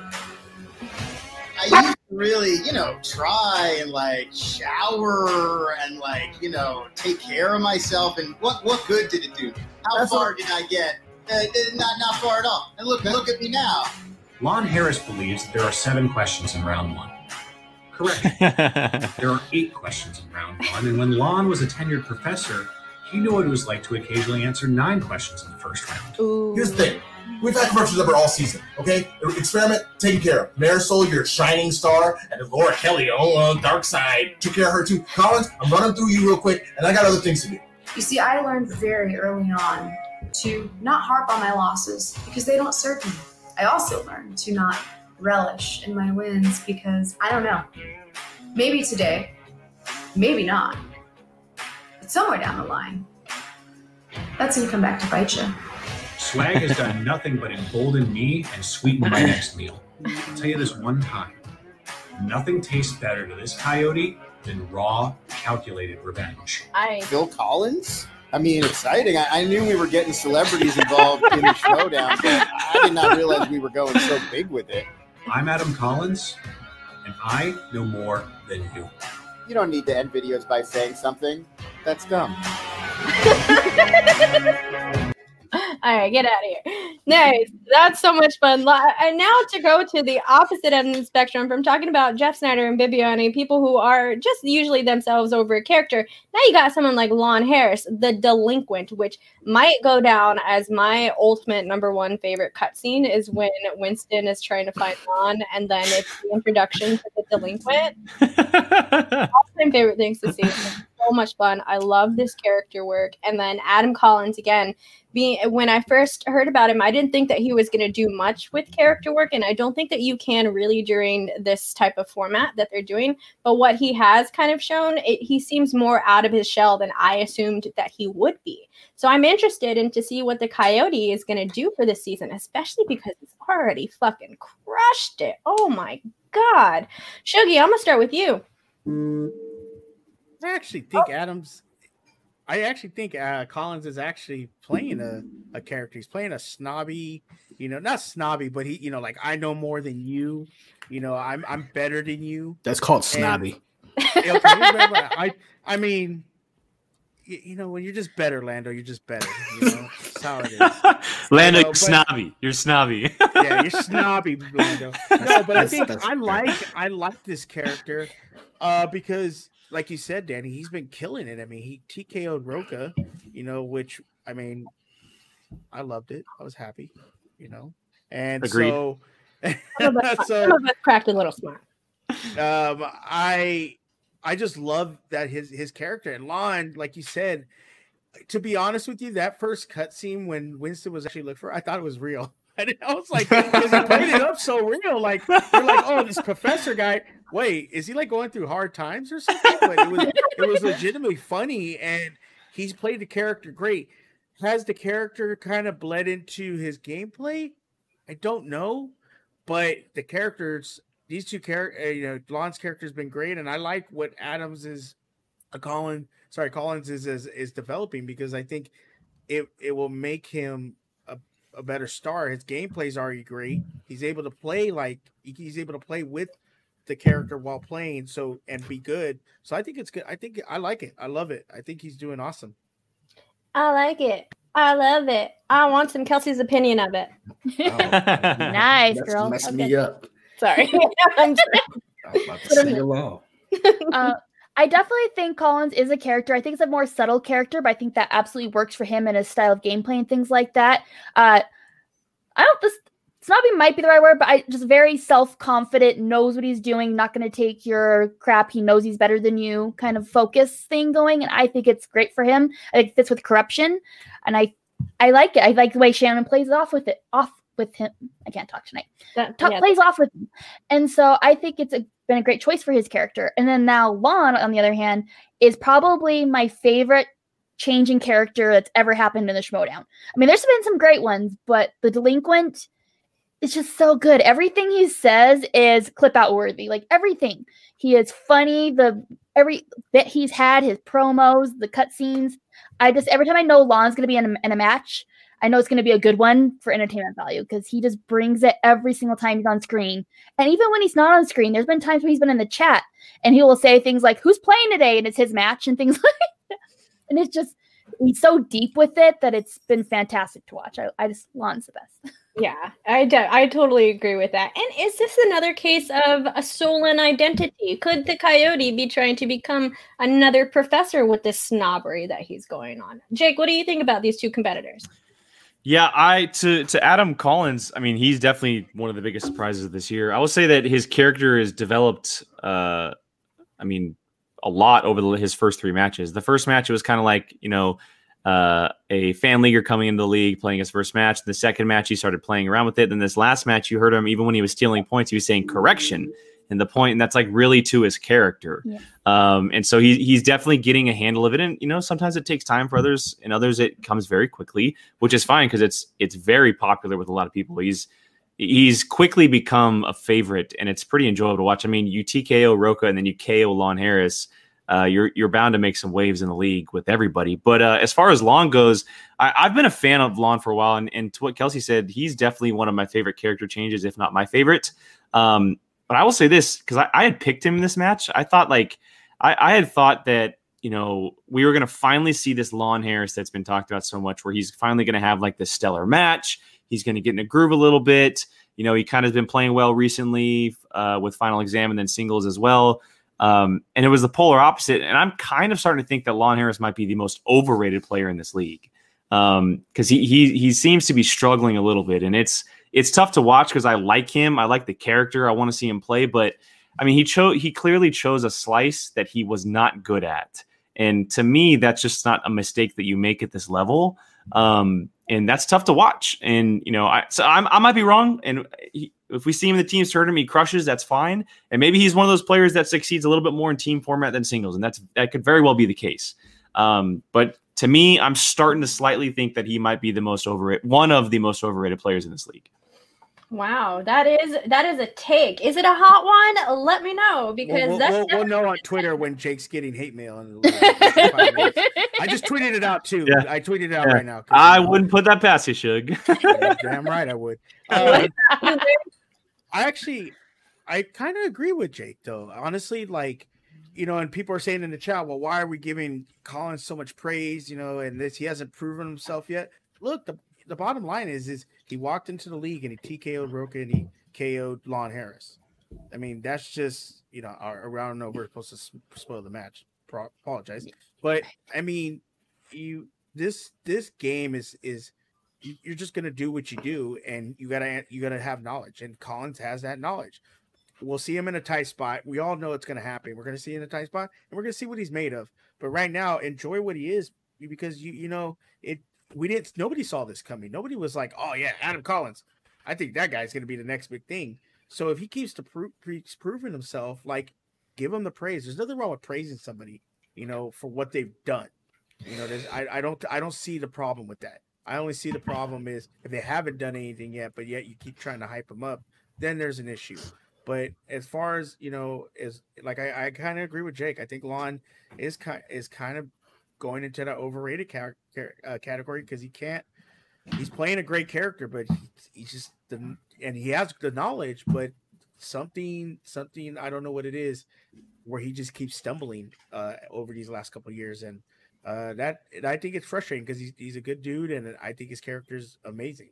So Yeah, what about you, Larry? What do you think? All right, so here comes the hate. So, um, if you think that Lon Harris is overrated, is because you think or you thought that Lon Harris was an elite player. And if you thought that Lon Harris was an elite player, you have been mistaken for a very long time. He never has been. I don't know why people all of a sudden have been thinking that he is this almighty great player. He never was. He never was. He's always just been barely, barely above. And when I mean above average, I mean like average. He's right above it. He's never been exceptional. He's never been like total knockout. And so for yeah, if you want to call him overrated, it's because people have been thinking like, oh man, his character work is so great, therefore I expect these amazing things. Or he came in as a professor. When he was the professor, he was getting beat all the time. Or do we forget? I mean, uh, it's just like, do we remember what was going on? If he was winning as the professor, he wouldn't have changed characters. Yeah, Lon mean- Harris's singles record is five five. There you go. I mean, he he he barely has a better winning percentage than Josh Macuga. So, by the way, that should be the teams. Is Josh Macuga and Lon Harris, and I'll watch that shit all day. But uh, he he he has been put on this this platform where people just think he's so great, and yet he's on final exam with with with Paul Oyama. But really think about who's leading that team there, and that's Paul Oyama. It's not Lon Harris.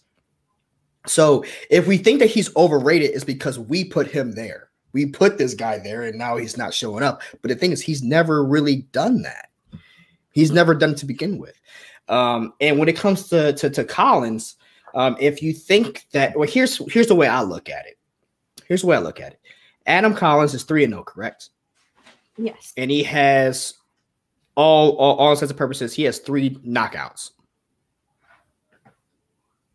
Knockouts, TKOs. Yeah. Right. Yeah. Okay, cool. Uh, call it what you want to, but winning. So I want someone in the tournament that's winning. So I don't think that his, I don't think that we should say like he needs to prove himself. He's beating people. He's beating people that you thought he was going to lose against. He's broken several of your brackets. So he's doing the job that needed to be done. So he's taking care of business. So what needs to happen is that you take your you take your expectations of Lon Harris, and now you give that to Collins, and you take what you expected from Collins, and you give it to Lon Harris, and now everything's good in the world. Everything is all good in the hood, but I still want to see Lon Harris play because I think Lon Harris is is the best character work this season, bar none. I think if they give out a best character work, of course they don't. They do like baby face and heel. They should just condense that into one award and give it to one person. It's Lon Harris. He's the best character work this season, but that doesn't mean he's a winner. Can, can I ask a question? Has anybody said that Adam Collins is going to win the tournament? Brad I- Gilmore did earlier. Brad Gilmore did, but other than that, nobody else has said it. I mean, I, I get I get that you don't want to put him up there yet, but like Lando says, he has three KO, you know, take TKO, uh, KO, and you know you can't you can't shy away from that. You can't you, you can't look at that. I mean, if you barely win by You know what bothers me about this? It's because people were so quick to say Mikey three belts. Mikey three belts, Mikey three belts, right? Because of the same shit he was doing. He was getting knockouts. But honestly, if you look at how he's winning these matches, he's not doing it spectacular. He just he was just knocking people out in the same way of Collins. So if you were sitting there saying Mikey three belts, expecting Kalinowski to win those championships, why can't you not say that now against Collins? Because those are the same people, the same people that wanted to give Mikey that belt, are the same people that are now saying Collins has to prove himself. What's the difference? I mean, I'm one of the people that said Mikey three belts, and I think he's already proving himself. I mean, I didn't have him winning the whole tournament, but I had somebody else on his faction winning the whole tournament that didn't play out. So now he probably is my top choice. Tell winning. Justin um, I got a five pointer topic. write it down, write it down. Write it down. Justin, what? I'm writing it down right now. That's what I feel would eventually happen sometime on this show is eventually down the line, someone else who's used to hosting will eventually just like gravitate into it. So I like, yeah, yeah, yeah, yeah, yeah. No, I, I just I just don't I mean I think it's unfair to say just because you're a rookie um I understand if it's your first like when Barbarian had his first match then yeah you say prove yourself a little bit more But you, but it's like people pick and choose when they want to say that. They weren't picking and choosing when Ben Goddard was winning those matches. They weren't saying that then when he won those first three matches. Well, They were they, they were giving him rookie of the year accolades. Do y'all think that a lot of do you think that the personality has something to do with that? Like with Adam, like if Adam Collins would have come in here as someone like Jeff Snyder or the way that Paul Oyama did last year, do you think that he would still be getting the same type of "oh, you got to earn your stripes" if he if he came in as a more intimidating player? If it came up with a better character, we would be having a different conversation. Yeah, I would I would say so. I know for I I don't know about you guys, but for me, I already felt like he proved himself enough by having Shannon and Mike and all those people backing him up. Like that's big enough for me being like they picked him out of the free agent the all the pool that was there. He won his play play in match. Then he went up against Rocha, and whether or not it was a TKO, he proved himself there. If you want to say that, I mean, I, I've been proven enough with him for a while. It's just it's just becoming even more so that he's kind of stepping up his game and becoming this like elite player, not not elite, but like a legit contender for some stuff. And and I so mean, all those people. Sorry, go ahead, Jacob. No, no, no. I mean, what you're gonna say? He's he's legitimately contending to win the tournament. Like he's getting to that point where people are picking him, and and I don't think that he could be. Those people who are saying that he still needs to prove himself, that's ridiculous. Like that's over and done with. That should be over and done with. That should have been over and done with. Like after match one, he was played in the playing match. He won the playing match. That's proving yourself enough to me. You're like, Yeah, ASG 1982 is saying I, I've seen Barbarian hit five pointers. I haven't seen Collins do it yet. Let me tell you something. I don't If think you gotten never, one. if you He's never never need to to hit a five pointer to win a He's never- match, if you never need to hit a five pointer to win a match, is that a bad thing? Is He's that a 3-0 bad? without getting to one? I mean, He what? didn't What's need to get to one. He's knocking them out. No one was saying Patrick Mahomes had to play a fourth quarter for us to know if he was good or not because he was blowing people out by the third. You don't. You don't need to do that. If you can knock someone out, then you knock them out. You go, man. You sweep the leg. You go for it. you get them out of here. You know, you get them out of here, man. I, would rather see that than every single match go to a five point question. If you ne- if he never gets to a five point question, then that's then that's dope. Then that's Mike Tyson in the first round, first second round. I, I mean, so what happens if he just runs through this tournament and wins it? Are you gonna say, ah, well, he didn't prove himself? I mean, he beat. He never hit a five pointer, bro. I mean, right now, He never hit a five pointer, bro. No, those, he's, those nah, he's those not real. people, those people are going to claim that they've been calling shills the entire time. Come on. Yeah. I mean, it's like I don't, I don't know what I, I get it. I get it. We want to see the entertainment value of seeing somebody like hit a five pointer. Like, yeah, but if this guy just goes and starts ripping people apart, and I mean, he's gonna have to run into Bibbs. He's gonna have to run into some great players on the other side. If he beats them, what else does he have to prove? I mean, if he beats Bibbs, let's just say he beats Bibbs and he beats um, you know, where he doesn't have to answer five pointer. You're gonna sit there and go, I don't know, man. You know, he beat Biz, but that's not proving himself enough to me. Like, come on, man. That, that doesn't even make any sense. You know, but if that's what you're gonna stand on, you can stay. You're a fan. You're allowed to say whatever you want. I'm never gonna tell people you can't say something because I believe in saying what you want. But the bottom line is, is he's beating people. He's gonna get the praise. He and if TKO'd Rocha. runs it. Yeah. As much as you hate, if, if people hate Rocha, then that's fine. But Rocha is an elite player in this game. He TKO'd Rocha. Yeah. That I No. feel like that was enough. Now, do you believe that? Opinion. Can you say that with a straight face? That what Rocha is an elite player in this game. I I have an Outlaw Nation shirt in my room right now. Okay, I've seen it. I have a picture with it, me going. I, I have an Outlaw Nation shirt in my room. I'm just making Only sure. person right now that was a fluke on beating a former champion was Andrew Guy. That was the only person that was a fluke. Andrew Collins isn't a fluke. broke Danielle. I know. no, no, no, It's facts. It's facts. we all know it to be true. I get And guys, this this is my last episode ever on a call to action podcast. That's all right. I make decisions here too. I'm totally with you. You're good. All right, let's get into the last matchup. Oh, I'm so sorry. Before we get into it really quickly, let's let's just do a, a quick, clean sweep over uh, corruption and your opinions about Shannon Barney as a manager and her character for this season. I'm going to start with Kelsey. As a big fan of corruption, I always enjoyed corruption, even back when you know Grace and Cam were in charge of things like that. But Shannon's brought this faction to new heights.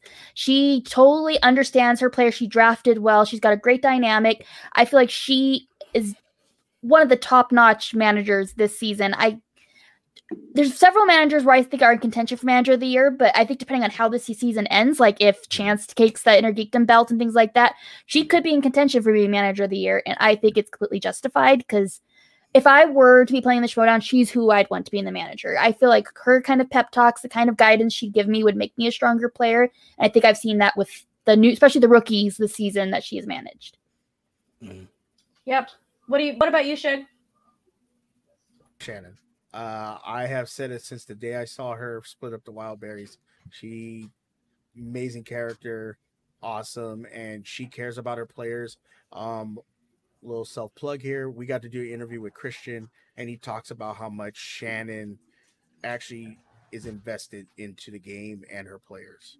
Um, so to me, she's one of the best managers. Between her, Winston Coy, um, Kate's my favorite, but between them three, she she's one of the best. And she's even when I interviewed her, she even talked about she didn't plan on doing all this, and she's just immersed herself into it. And that's what I love when when someone shows they care.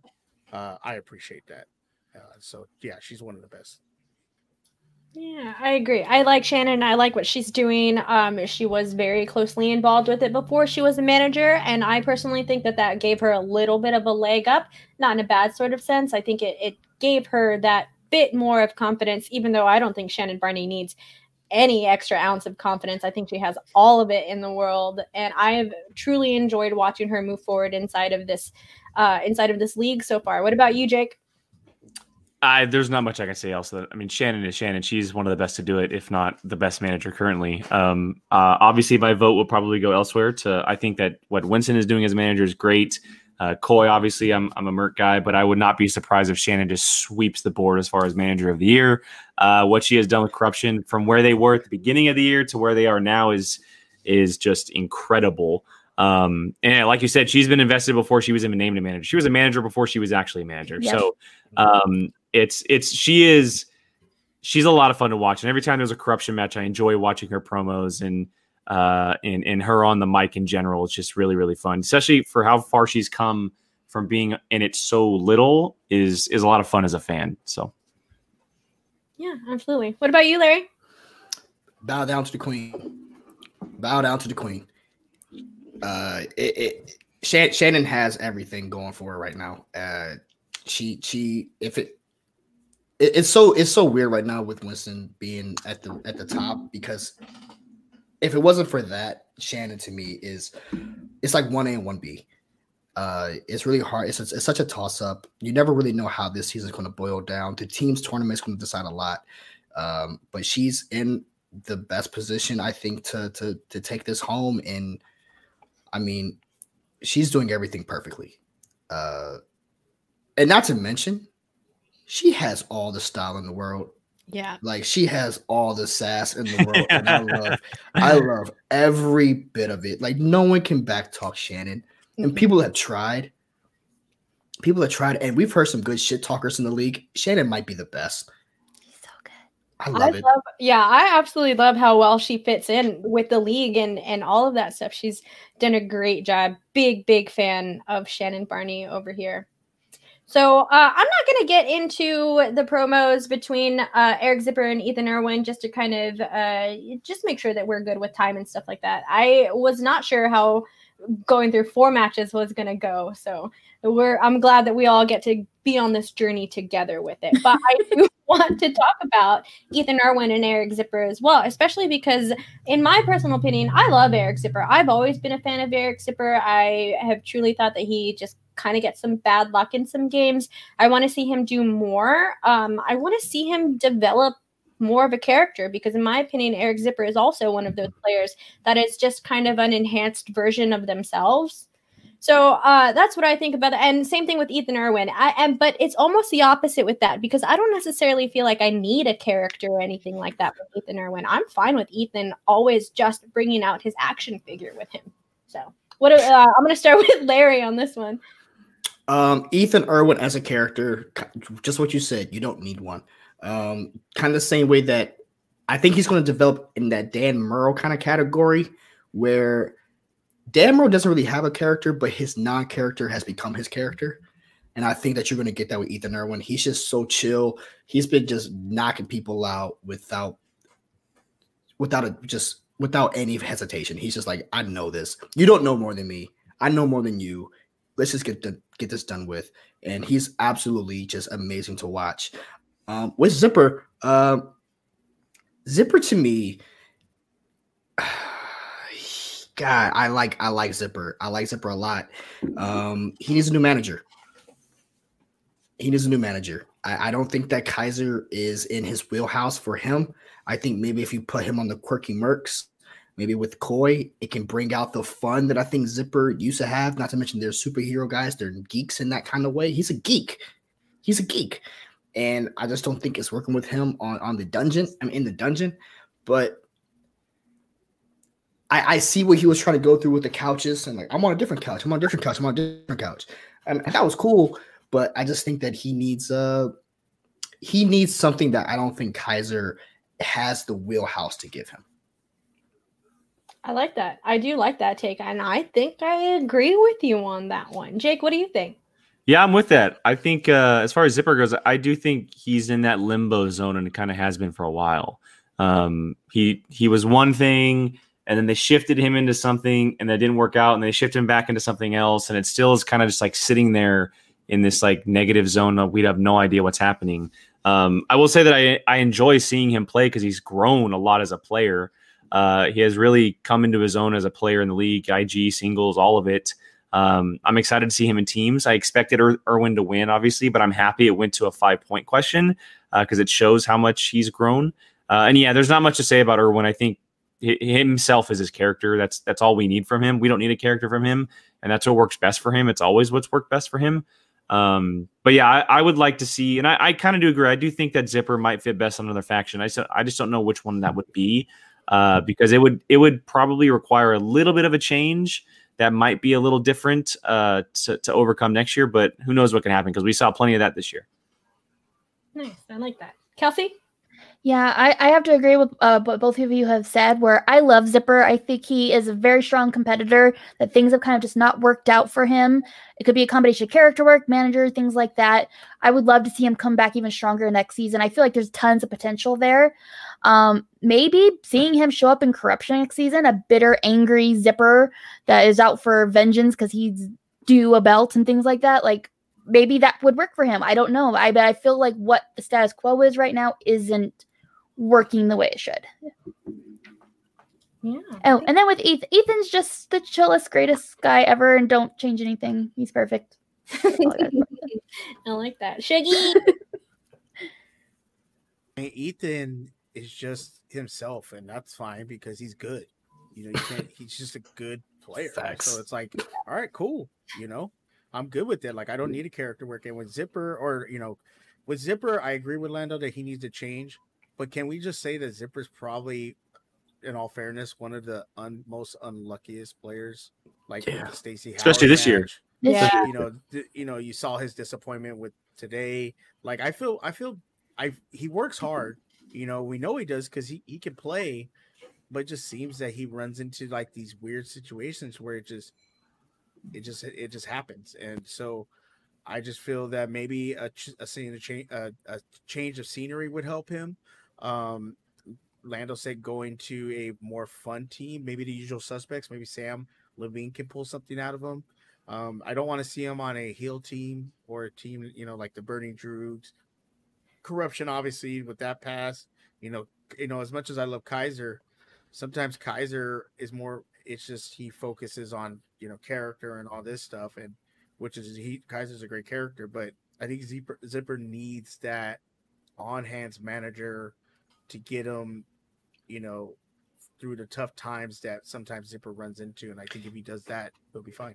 He needs to apologize to Winston. That's what I was just about to. He needs to apologize to Winston. He needs to go to swag. He, he would work best on swag for sure. He'll sure. work best on swag with if if he can get back on the right thing with with Winston.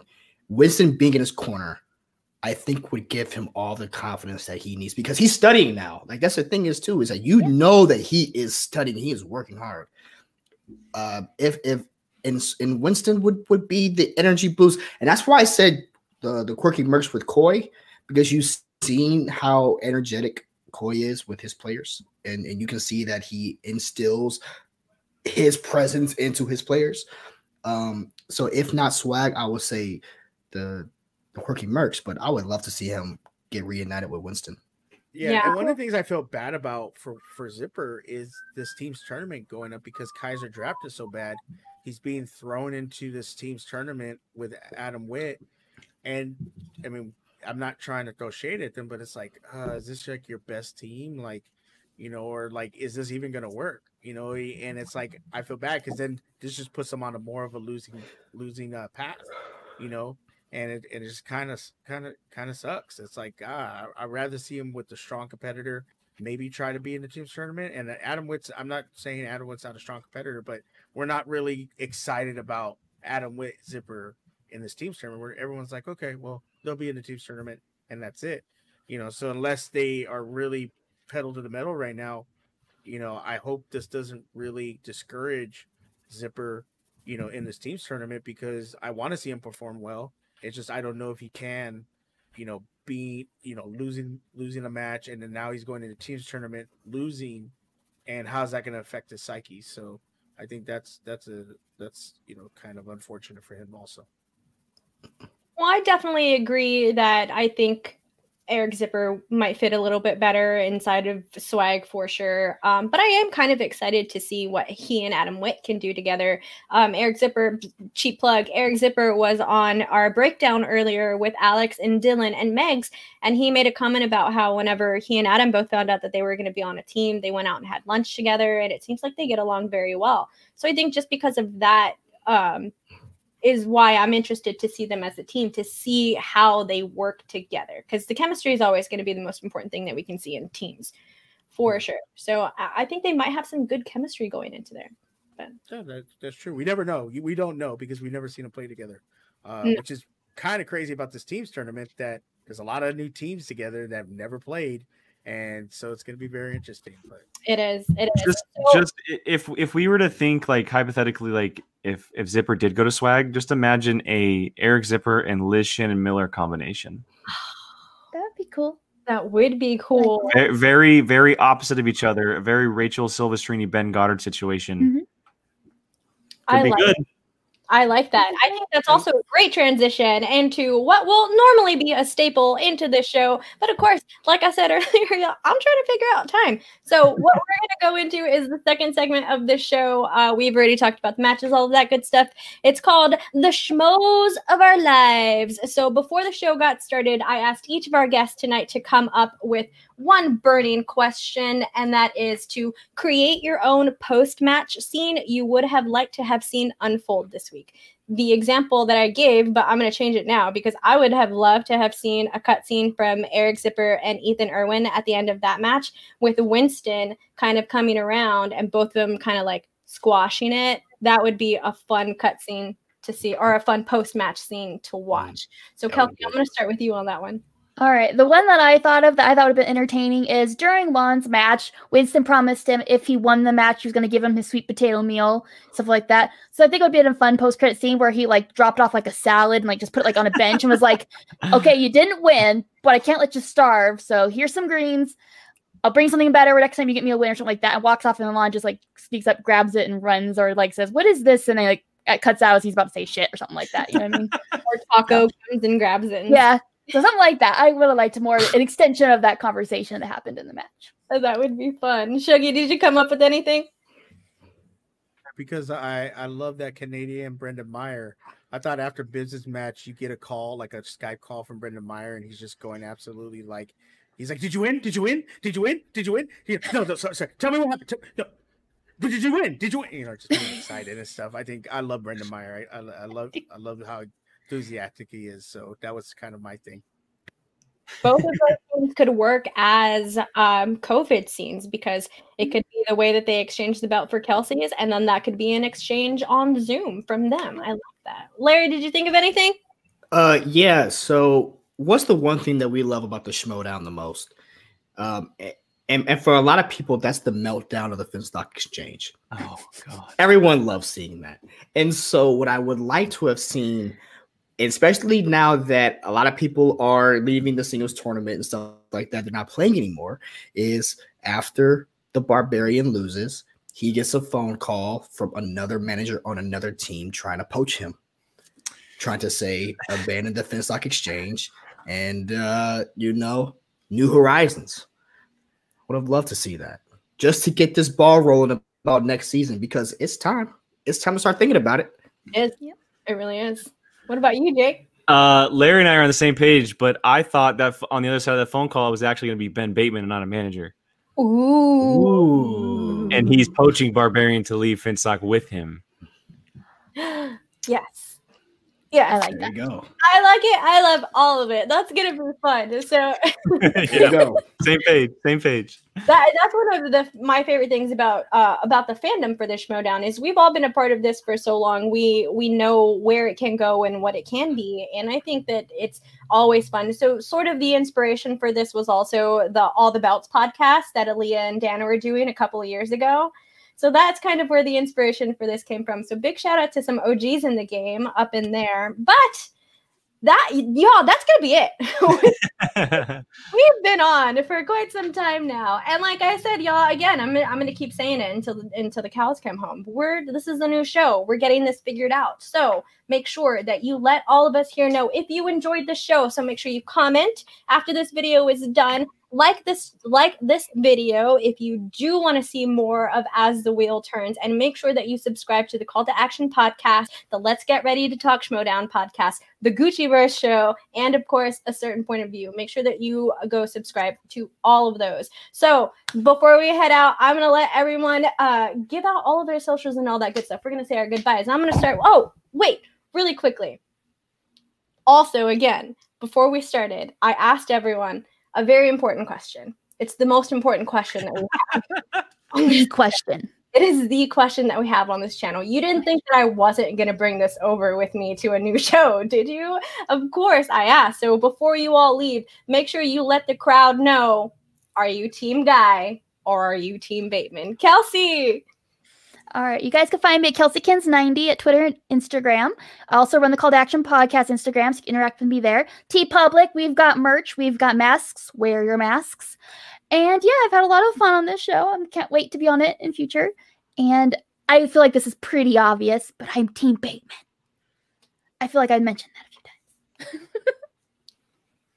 All right, and my my uh Shug, you can find me at Shug Knight three two three on Twitter. You can find me at the Let's Get Ready to Talk Schmoedown podcast, uh, where we're doing some new shows, the Holocron with Justin and Bedore, talking Star Wars. Uh, we got the Kristian interview coming out this Sunday, and then we also have two interviews with people you've never heard of in the Schmoedown, uh, question writer and uh, another events coordinator that works with Megan. Sanborn. Uh, so uh, make sure to check those out when they come out. And uh, it was on honor being on here, especially with Jake and Lando, two of the homies, and then also obviously Dan, Danielle and Kelsey, who I've been fans with since I started watching the Schmoedown. So thank you and uh, appreciate you for having me on. What team are you on? Are you refusing to answer? No, no, no. I, I totally because I was like thinking about it because Guy got me into the Schmoedown and I've beaten Bateman and Magic, so I'm gonna go Team Guy. There you go. dark shadow. There's a dark shadow hanging out with us as well. Not creepy at all. Uh, you guys can all find me um on the internet wherever you guys find me. Um, I don't know my handle, so uh, you know wherever what what I retweeted the call to action stuff. So if you want to find me, go ahead and find me there. Uh, you can also find me on the Gucci verse. Uh, that's where I hang out with Gucci several days a week. Um, and my liver hates it. Uh, the next thing we have actually going on right now is this Saturday. We have the Gucci birthday bash extravaganza. That's our big thing.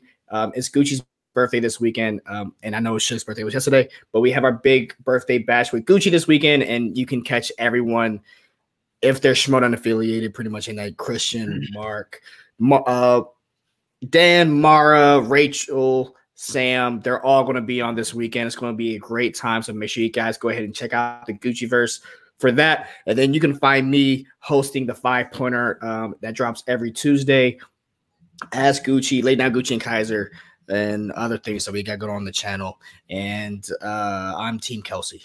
Good decision. I like that. Um, you can find me on Twitter uh, at Qui Gon Jake. You can find me. What the hell, Paul? Wow. Yeah. Uh, yeah, so at Qui Gon Jake on Twitter, you can find me on POV uh, every single day. Um, Sunday's our main show, six o'clock p.m. PT. Uh, this week we got the Coyote Adam Collins joining us, which is gonna be a lot of fun. Um, and then obviously our Twitter Schmoedown POV. Uh, check us out. We're doing all kinds of fun things there as well. And then just dropped our Patreon if you're interested in that as well. So and then I am uh, I'm Team Bateman. Oh, I'm surrounded by traitors except for Shuggy. Oh, it's okay. Larry was team me. I'm just offended by everybody right now, except for and you all, you know me. It's your girl Danny Joy here. You can find me on Twitter at Danny Joy D A N N D A N I E E J O Y. You can also find me here every Sunday hosting Chill to Action with my favorite co-host, Mr. Paul Denuzio, hanging out in the dark shadow. Also, if you're looking for any of these wonderful people, um, their Twitter handles and their YouTube channels are all in the description. So make sure that you go and subscribe to everyone. No excuses. The links are all right there. Thank you all so much for hanging out with us tonight. Really, really, truly appreciate it. Please, like I said, let us know if you enjoyed this. Do you want to see another episode of this? Do you want us to stop? If you want me to stop talking, just let me know because I can do it. I can try at least. I don't know if I can. You're too nice to tell like no. Man, we've tried. I've tried. Yeah. Okay. Thanks, Paul. You can take it off now. Okay, that is it. We are getting out of here. I don't have cut music, so we're just gonna say bye, everyone. Thanks, guys. Bye, bye, bye, bye.